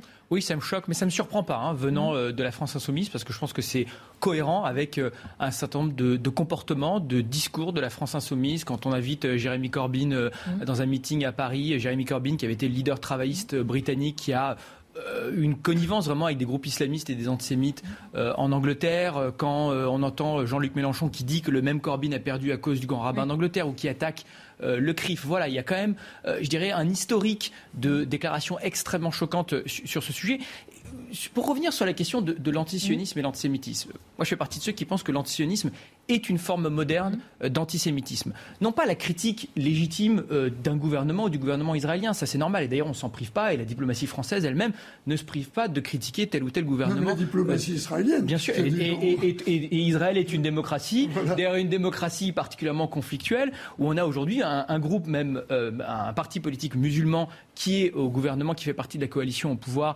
euh, en Israël.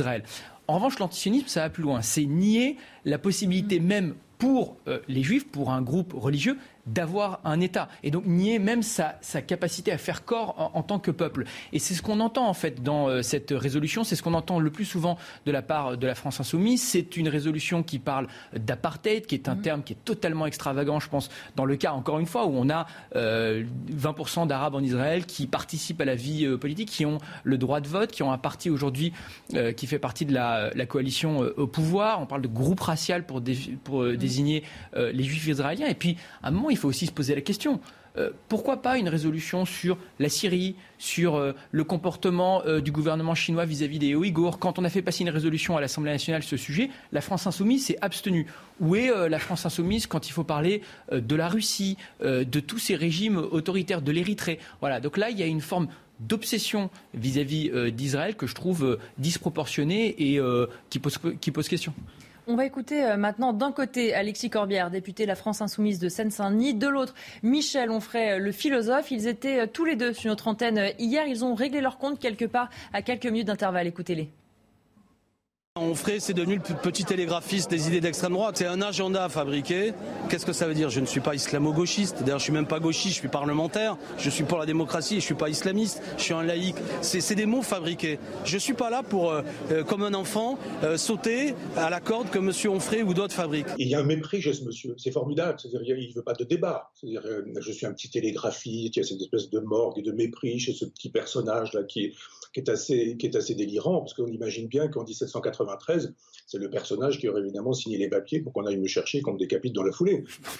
Dominique de Montvalon, cet échange entre les deux, ça vous, qu'est-ce que ça vous inspire? Ces deux visions qui s'opposent, c'est une petite guerre d'ego? Ça me. Ça me met mal à l'aise. D'abord, ça ne m'apprend rien dans la dimension caricaturale de l'affrontement, euh, dans les extraits que nous avons vus là. Et euh, ce qui me frappe, c'est qu'aujourd'hui, il y a euh, dans le monde, en Europe et en France aussi, une résurgence de l'antisémitisme qui n'avait jamais disparu, mais qui euh, euh, connaît un regain très fort. Donc moi, je mets en rapport cette, euh, cette motion ou cette, ce texte qui a été signé par pas la totalité des députés NUPES à ce jour, mais par Oui, ils sont 38 à l'avoir signé. oui, une bonne partie d'entre eux. Euh, je mets en rapport euh, ce texte euh, du- d'une ambiguïté, euh, à mes yeux, très grande, avec cette réalité euh, de, la, de, de- de- de la résurgence de l'antisémitisme et, et aussi de. Et aussi, euh, et c'est là que la question est posée. Ah, je voulais dire une chose sur, euh, euh, sur euh, comment s'appelle-t-il, le philosophe euh, Michel Onfray. Michel Onfray, pardon. Michel Onfray, il a l'art de, il a l'art de poser des questions intéressantes. Et, au-delà de ça, naturellement, je, suis pas, je ne donne pas le ridicule de, de faire des, des notations dans la marge, mais c'est un petit peu ce que disait Christian Proutot tout à l'heure, si j'ai bien compris, euh, si je l'ai bien entendu. Euh, il a aussi une façon de, tenir des propos de caricaturaux qui poussent à l'extrême complet, qui font que euh, assez souvent, euh, ce qui pourrait nous amener à dire c'est intéressant, Monsieur Onfray, on- on- oui, pourquoi pas, enfin il faudra en discuter, etc. On a un mouvement de recul après de- devant ce qu'il dit. Et au passage, vous l'avez pas si, euh, pris, c'est pas plus mal d'ailleurs, mais il, il a trouvé moyen au milieu de tout ça d'expliquer que l'hommage de- de- d'Emmanuel Macron, Macron, ouais. au moment de la cérémonie du Veldiv, c'était euh, la bouillie de chat, je bouillie quoi, de chat, truc. si je puis me permettre. Alors, on est ailleurs. Alors, je, je m'égarais, pardon, j'ai Non, pas non, pu résister, moi, à, à le dire, parce que quand même, enfin, moi, euh, je- c'est quand même hallucinant, quand même. Bon. Mais le fond du problème, c'est, qu'on on essaye de nous imposer un débat euh, sur l'État d'Israël, euh, rare, euh, unique démocratie dans cette région du monde, et au moment, je, redis cela, au moment où l'antisémitisme connaît un regain qui devrait nous amener tous, et après chacun euh, jugera la position des uns et des autres, tous à nous interroger. Il y a une ambiguïté chez, à la France insoumise qui ne date pas d'avant-hier, qui date d'un certain temps, qui semble s'accentuer. Je ne comprends pas quels en sont les sous, ou je ne veux pas comprendre quels en sont les soubassements, et je me demande jusqu'où ça peut aller. Peut-être que le grand Manitou, à savoir euh, Jean-Luc Mélenchon, montera en chair euh, après-demain et nous dira qu'on n'a pas compris, qu'on a fait des faux procès, que ceci, cela. Mais il faudra l'écouter de près parce que toujours derrière les démentis qu'il accumule chaque fois que Jean-Luc Mélenchon parle, il y a toujours quelque chose qui surgit et qui euh, donne un peu la couleur de ce qui se passe dans ce, euh, à la France insoumise. il s'y passe des choses qui ne sont pas toujours décodables au premier degré et immédiatement, mais c'est préoccupant. Je voudrais qu'on écoute euh, l'avis sur ce sujet de Laurent Jacobelli, le porte-parole du Rassemblement national. Il y a une collusion, je tiens à le dire, entre certains politiques et euh, certaines euh, communautés euh, qui font de l'antisémitisme un fondement de, ce qu'ils prônent. Eh bien, tout cela est dangereux, on le voit bien. Et cette résolution qui vise à dire qu'Israël serait un État d'apartheid fait d'Israël un État racial, j'allais dire, hein, et font du peuple juif une race. C'est marqué dans ce texte, c'est donc terrible. C'est tous les fondements de l'antisémitisme, ils sont comment on a pu à l'Assemblée nationale de la République française laisser passer une résolution comme ça. Vous savez, flatter son électorat dans ce qu'il a de plus euh, condamnable euh, n'est pas à l'honneur de certains députés. Christian Proutot, est-ce que euh, effectivement derrière cette proposition de résolution, il faut y voir, comme Laurent Jacobelli, une manœuvre électoraliste de vouloir flatter un certain électorat de la France insoumise et de cette partie de la gauche? Bah, euh, L'explication venant de Jacobelli, euh, ça me laisse perplexe un peu aussi, parce que bon, lui, quand il s'agit de flatter, euh, il le fait pas mal non plus, hein, et surtout sur, sur ce sujet aussi délicat. Donc, je veux pas me, moquer de la poêle ou du chaudron. Hein. je pense que les méthodes sont les mêmes, mais on est tout à fait d'accord que, bien évidemment, la France insoumise, il s'adresse à une partie de leur, leur, électorat, ou du moins ceux qui sont censés avoir une, une écoute dans leur électorat, en particulier avec des gens qui euh, sont dans les banlieues, et que peut-être ça pourrait avoir par rapport à cet électorat un côté positif, voire euh, un petit côté euh, racoleur dans la démarche. Mais que ça soit excessif, c'est une évidence, c'est bien évidemment une évidence. Mais il faut dire que même s'il y en a 38 qui ont voté, mmh. ils sont un peu plus que ça. oui, euh, parce que toute là, ils sont 38 sur toute la NUPS, donc ça fait vraiment. C'est loin d'être la majeure partie. Non, ça fait à peu près le tiers, quoi. Euh, oui, oui, oui. Voilà, donc, euh, donc ça représente les 38. Voilà. Mais justement, Dominique de Montvalon, là-dessus, on a vu même au sein de la gauche, ça a créé une scission entre ceux qui ont signé cette tribune, ceux qui n'en parlent pas, c'est-à-dire que la France insoumise qui n'a pas signé la tribune, on ne l'entend pas. Et ceux comme Jérôme Gage qui sont montés au créneau en expliquant que c'est scandaleux. On voit aussi que cette alliance de la NUPS, sur des sujets comme ça, euh, ça ne peut pas marcher. On savait que cette alliance électorale était euh, fragile. On le vérifie et je pense qu'on aura l'occasion dans les mois qui viennent de le vérifier euh, davantage. S'agissant de Jérôme Gage, il faut lui reconnaître euh, sans effort euh, qu'il a, il a fait parler son cœur et ses convictions et, ses racines. Euh, la question qui se pose, de mon point de vue, la question qui se pose, mais bon sang, où est passée la gauche qu'on a connue?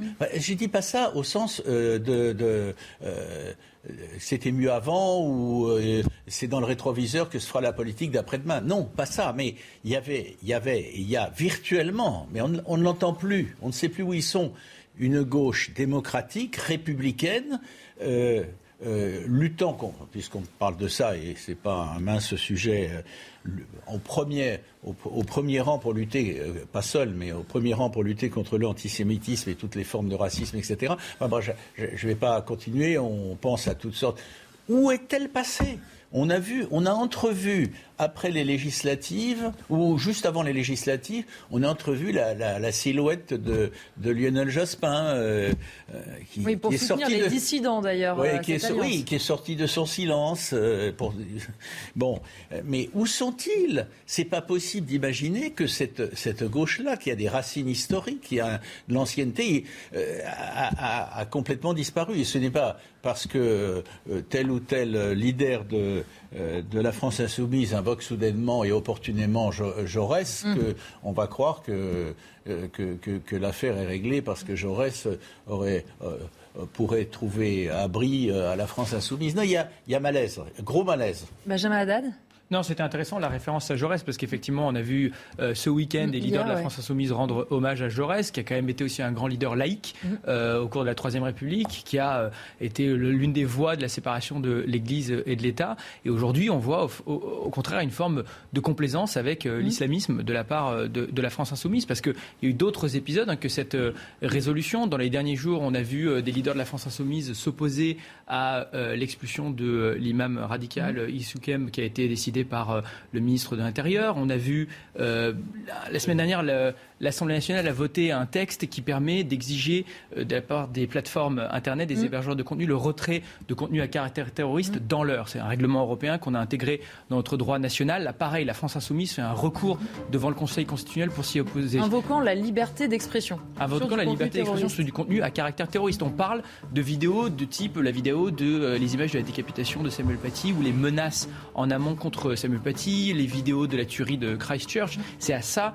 que le législateur a essayé de, répondre pour protéger euh, euh, les, internautes et lutter contre le terrorisme. Donc, euh, à un moment, effectivement, il faut quand même se poser des questions sur les, objectifs que poursuit la France insoumise avec ce type de comportement. Jusqu'où la dérive, de mon point de vue? On va parler pouvoir d'achat juste après la pause. Qu'est-ce qui change pour vous au 1er août? Est-ce que les billets de train sont trop chers? Est-ce que vous arrivez à vous déconnecter pendant vos vacances? Eh bien, je poserai toutes ces questions à mes invités dans un instant. Presque 16h30 sur CNews. On va parler de votre pouvoir d'achat dans un instant, mais tout de suite, le point sur l'essentiel de l'actualité avec vous, Isabelle Piboulot. Incendie dans le Gard, le feu a été fixé cette nuit. 370 hectares de pinèdes ont été ravagés dans la commune d'Aubay, au sud de Nîmes. Deux hélicoptères sont mobilisés pour aider à traiter les lisières, tandis qu'une surveillance se poursuit tout au long de la journée.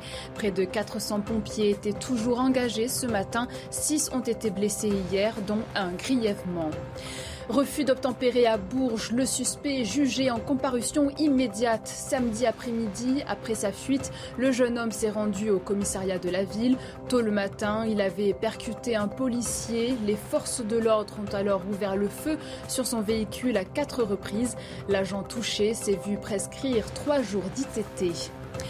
Au Liban, des silos à grains se sont effondrés hier dans le port de Beyrouth. Deux des 48 tours se sont écroulés, deux autres menacent de tomber. Il y a plus de deux semaines, un incendie s'est déclaré, fragilisant la structure qui abrite des stocks de céréales. Ce feu a ravivé le traumatisme de l'explosion du 4 août 2020 qui avait fait plus de 200 morts et 6500 blessés. Nous sommes le 1er août. Le projet de loi de finances rectificative arrive au Sénat et il y a aussi quelques évolutions pour votre pouvoir d'achat. On regarde les précisions de Viviane Hervier. Parmi les changements de ce 1er août, le SMIC. Il augmente de 2,01%. Il s'agit de sa quatrième revalorisation en moins d'un an. Désormais, il s'établit à 1329 euros net par mois. Du côté des prestations sociales, les allocations familiales, le revenu de solidarité active, l'allocation adulte handicapé vont augmenter de 4% dans le cadre du projet de loi sur le pouvoir d'achat. La hausse des prix booste également le livret A et le livret d'épargne populaire. À partir d'aujourd'hui, leur taux double, des niveaux jamais atteints depuis de très nombreuses années. Bonne nouvelle aussi pour les automobilistes, la remise carburant de 15 centimes par litre est prolongée jusqu'au 31 août et devrait passer à 30 centimes par litre en septembre et octobre. Enfin, après plus de deux ans de pandémie, l'état d'urgence sanitaire prend fin. Avec lui, plusieurs restrictions comme le pass sanitaire, le port du masque, le confinement ou encore le couvre-feu. Le conseil scientifique créé pour l'occasion disparaît également.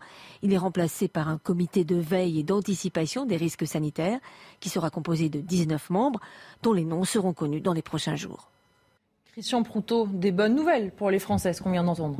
Oui, mais des bonnes nouvelles qui ne masquent euh, pas là une réalité. C'est-à-dire il y a une inflation qui est due aux circonstances que l'on connaît géopolitiques, avec euh, ce qui se passe en Ukraine, avec, il ne faut pas le cacher, un effet d'aubaine euh, pour des gens qui profitent toujours de certaines situations pour inventer une, pénurie à venir s'il n'y a pas vraiment. Donc malgré tout, c'est important, mais il y a quand même une différence entre euh, le taux que l'on annonce et puis l'augmentation. Mais c'est toujours un plus qui fera plaisir aux, gens qui en ont le plus besoin, c'est-à-dire ces petits salaires en particulier, le SMIC. Et pour les automobilistes, euh, cette angoisse à chaque fois qu'on va prendre la pompe euh, et qu'on voit tourner les, les, ça tourne tellement vite qu'on n'arrive plus à voir le prix, et qui fait que on, a besoin de notre véhicule. On l'évoquait sur ce plateau à plusieurs reprises dans le cadre d'autres problèmes, il y a euh, cette nécessité de pouvoir devoir et pouvoir se déplacer.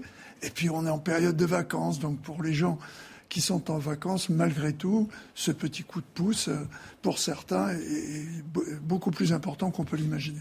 Dominique de Montvalon, sur ce texte du pouvoir d'achat, l'Assemblée nationale, la majorité relative a su nouer des alliances de circonstances. Est-ce que vous diriez que le texte, tel qu'il est euh, finalement, est plutôt équilibré, que la majorité s'en est bien sortie ou pas? Pourquoi voulez-vous me transformer, mais c'est flatteur, en, juge euh, appréciant les choses? Écoutez, euh, c'était, si on entendait ce qui se disait mm. avant que le texte ne soit voté, il est maintenant voté, euh, c'est un exploit, puisque qu'on prévoyait un enlisement généralisé qui allait durer longtemps et nous mener à je ne sais quelle confusion, voire pire encore.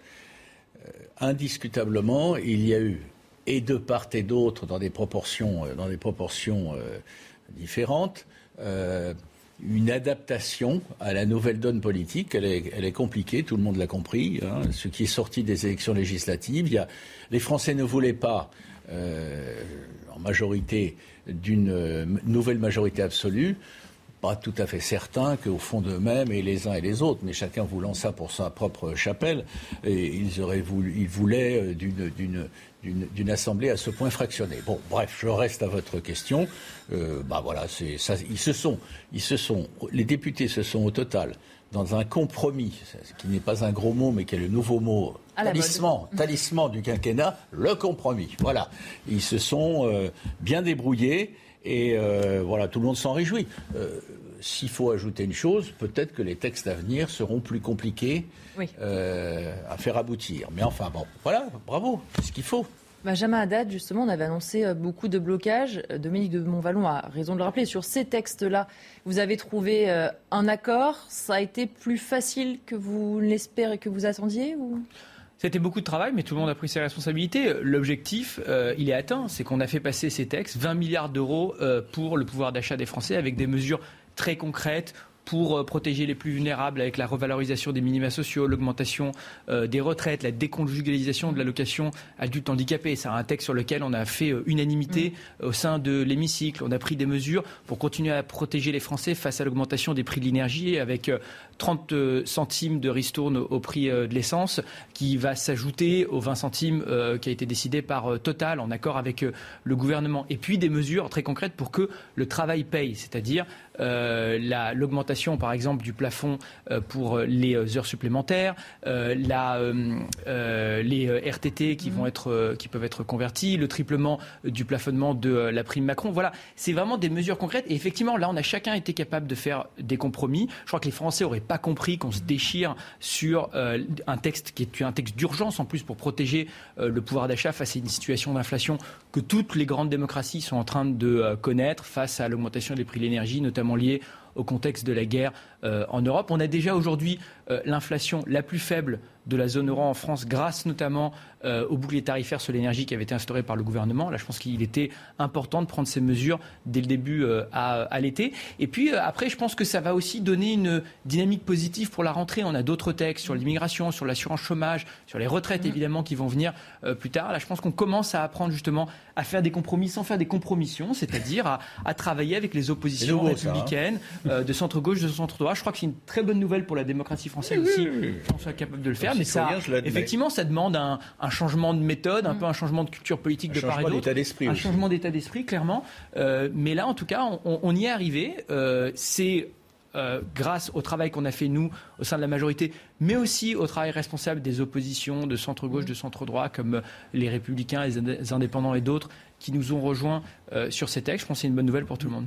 Vous êtes allé effectivement beaucoup chercher le compromis, notamment avec euh, les Républicains. Renaud Muselier explique qu'il y aurait une coalition de fait entre la majorité et les Républicains dans les prochains textes à venir. Est-ce qu'on va devoir s'attendre à ce que vous alliez souvent chercher votre majorité euh, sur les bancs des Républicains?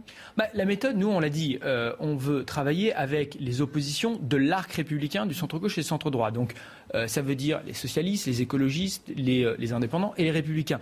De fait, aujourd'hui, les Républicains sont le principal groupe d'opposition républicain, c'est-à-dire si on exclut la France insoumise et le Rassemblement national. Donc je pense qu'effectivement, c'est un partenaire euh, naturel sur des textes comme sur la réforme économique pour le soutien aux entreprises, la fiscalité, pour aller vers le plein emploi, ou sur des mesures de renforcement euh, de, nos outils contre l'insécurité. On parle du texte sur euh, l'immigration, de la loi sur la programmation du budget du ministère de l'Intérieur je crois qu'effectivement, il y a des convergences. Après, effectivement, il faudra euh, travailler, trouver euh, des compromis. Euh, c'est ce qu'on a fait ces dernières semaines.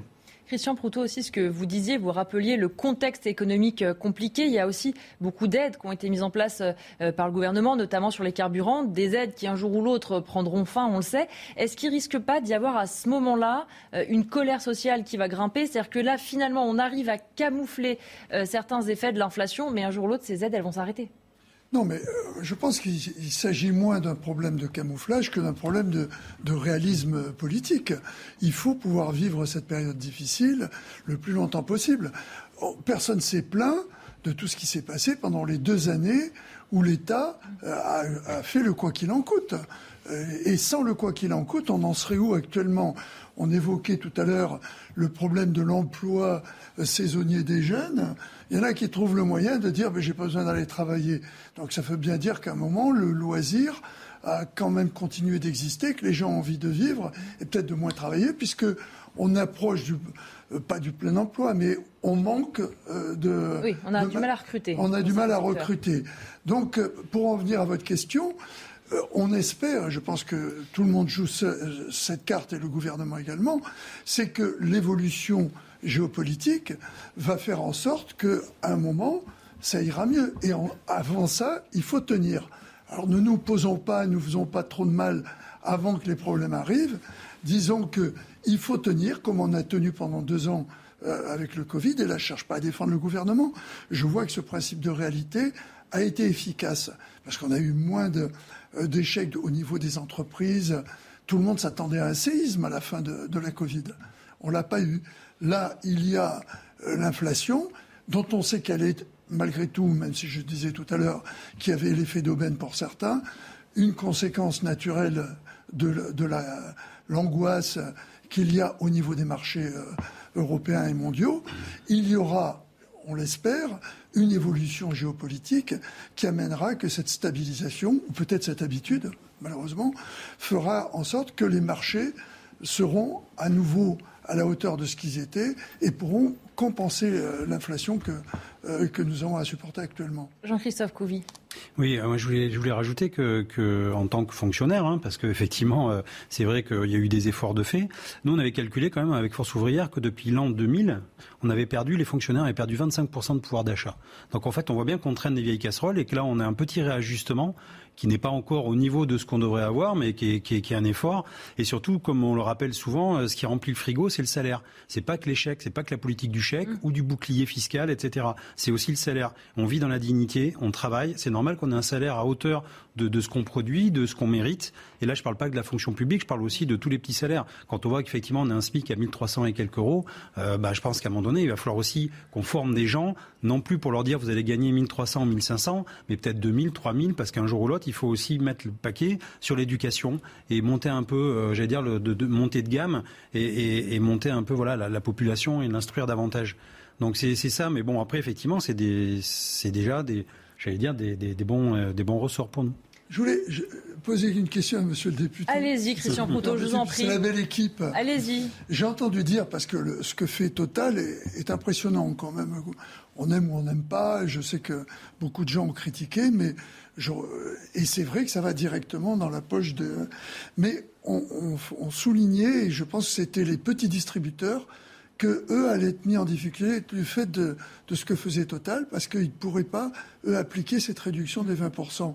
Alors, est-ce que c'est par rapport à la distribution qui serait presque le monopole de Total, qui ferait que, sans le vouloir, malgré tout, les petits distributeurs dont on a besoin, on parlait mmh. tout à l'heure de toutes ces zones oui, où oui. il n'y a rien, euh, si en plus ils perdent des pompes à essence parce que euh, les gens ne peuvent pas, euh, iront à l'endroit où c'est pas à, moins cher.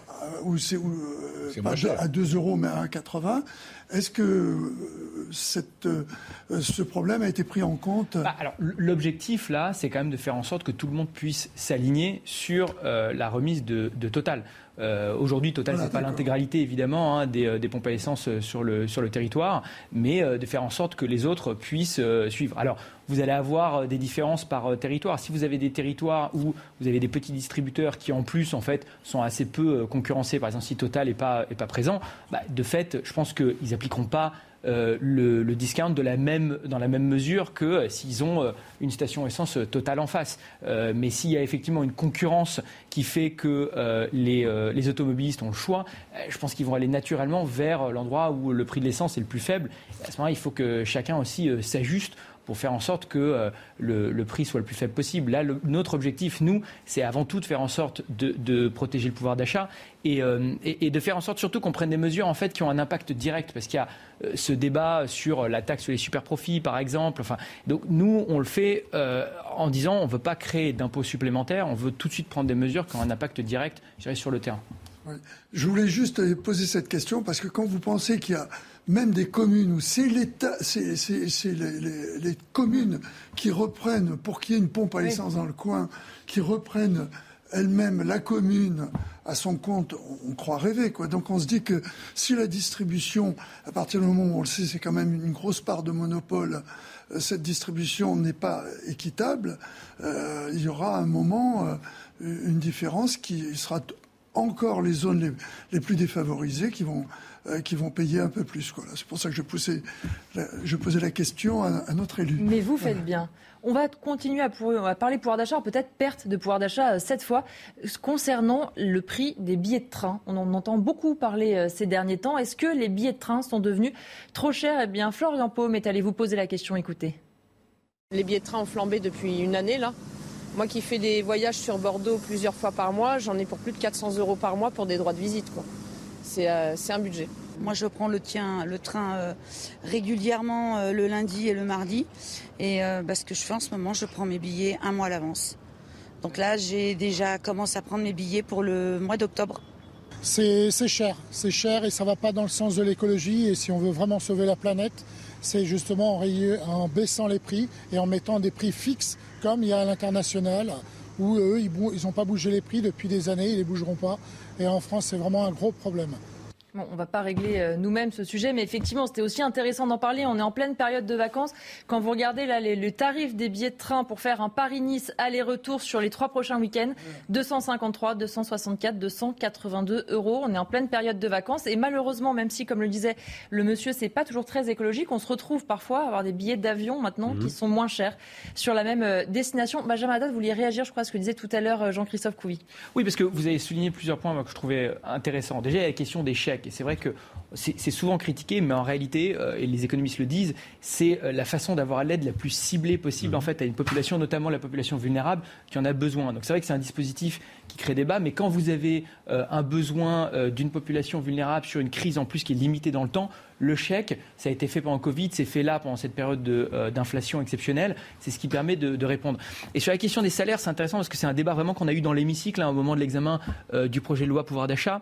Euh, le problème, c'est que les, salaires, c'est les entreprises qui, les fixent. Alors évidemment pas dans la fonction publique, mais c'est pour ça qu'on a revalorisé le point d'indice. C'est le 3,5% en plus, c'est l'augmentation la plus importante en 35 ans.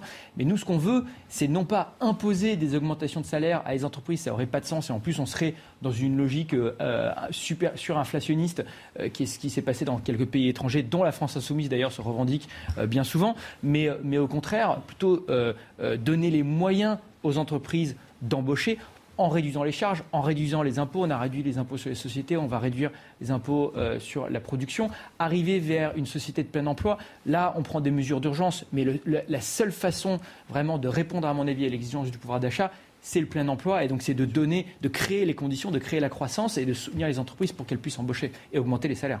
Oui, parce que en, fait, sur le, quand, je parlais de, de, la politique du chèque, effectivement, ou des primes des fois, mais en fait, c'est que, par exemple, quand on nous donne de l'argent, j'ai bien compris, euh, c'est vraiment sur le, sur le moment là, parce que c'est ciblé, sauf qu'en même temps, on sait que ça va pas durer très longtemps, c'est pas pérennisé. Et pendant ce temps, euh, je veux dire, après, une fois que c'est terminé, notre salaire et notre niveau de vie euh, reste, reste bloqué. Et donc les cotisations, il n'y a pas de cotisation retraite, etc. Enfin, on progresse pas, on n'arrive pas à mettre de côté, même pour l'avenir.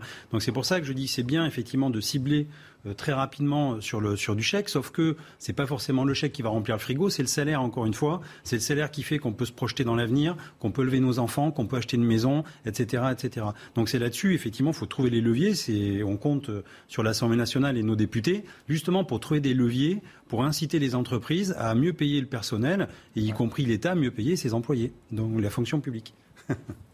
On va terminer par une question euh, toute simple. Est-ce que vous arrivez à déconnecter quand vous êtes en vacances? Benjamin Haddad, vous allez couper votre portable quand l'Assemblée sera terminée Plus accès aux mails, rien? Euh, Je crois qu'il va y avoir un décalage entre l'espoir et la réalité. euh, donc, euh, rêves, oui. J'espère. J'ai une pile de livres que j'ai pas lus depuis les quatre dernières années. non, mais il faut quand même, il faut un petit peu, il faut passer du temps avec ses proches, il faut, il faut lire, il faut se reposer, recharger les batteries parce qu'on va avoir une, une rentrée aussi qui va être intense. Je vous posais cette question parce que selon une étude qui a été publiée par le site d'évaluation des entreprises Glassdoor, 36% des salariés disent se connecter à distance pendant leurs vacances. Un sondé sur cinq dit que c'est à la demande, à la pression même de son patron. Et 24% se disent obligés de prendre leur ordinateur en vacances. Jean-Christophe Couvi, ces chiffres, ils vous étonnent finalement? Vous dites non, ça vous étonne pas tant que ça? En fait, il y a un droit à la déconnexion. Donc en tant que syndicaliste, effectivement, on défend les droits, on protège les, les, les, les, employés et les fonctionnaires d'ailleurs. Et puis après, il y a le mur de la réalité. Et on sait très bien que euh, quand vous dites voilà, moi j'ai le droit à la déconnexion, je ne prendrai pas mon ordinateur ou mon téléphone parce que je suis en vacances. Mais on sait très bien qu'il y a peut-être quelqu'un dans l'entreprise, dans l'équipe, qui lui va, j'allais dire, contourner le système. Et après, quand il va falloir faire des choix pour monter en, grade, euh, ben, on prendra la personne qui sera la plus disponible. Donc on voit bien qu'encore une fois, il y a toujours la loi, il y a toujours les personnes qui contournent la loi. Bon, voilà. Donc euh, après à chacun de, de, juger, mais oui, normalement, on est, on est, on est protégé justement par cette loi des connexions. Il y a un peu d'excès de zèle parfois, Dominique de Montvalon, peut-être chez certains salariés qui se disent en vacances, envoyer un petit mail, ça peut, ça peut faire bien? Ça peut exister. Ça, bon, je sais pas, je me hasarde à vous dire que ça me paraît quand même à ce degré-là euh, marginal. Envoyer un mail de plus. Mais en revanche, que, que le nombre de ceux qui, au-delà de ce qui est prévu dans la loi et, de ce que les intéressés perçoivent comme un intérêt possible, leur intérêt possible, sont accros tout simplement. Mhm. L'idée, l'idée d'arrêter complètement parce qu'on est en vacances, même si c'est autorisé, je suis pas sûr que beaucoup passent à l'acte. Christian Proutot, rapidement là-dessus. Non, mais je crois que c'est l'effet pervers euh, de l'habitude que nous a donné le, euh, ce travail et le Covid. Voilà. du coup, euh, eh bien, les gens ont pris une, sorte d'habitude et, et, effectivement, il y a aussi malgré tout, et c'est plutôt positif, un intérêt à leur propre travail. Bon, moi j'ai connu des métiers comme le vôtre où la, notion de service public fait qu'il n'y a pas vraiment beaucoup de vacances. Merci à tous les quatre d'avoir été euh, mes invités. L'information et les débats continuent sur CNews. Dans un instant, c'est Loïc Signor avec Punchline. When you make decisions for your company, you look for the no-brainers. If you have a lot of mailing to do, stamps.com is the ultimate no-brainer. Use the stamps.com mobile app to mail everything you need to keep your business running with up to 89% off USPS and UPS. Make the same no-brainer decision as over 1 million other businesses with stamps.com. Use code program for a special offer. That's stamps.com, code program.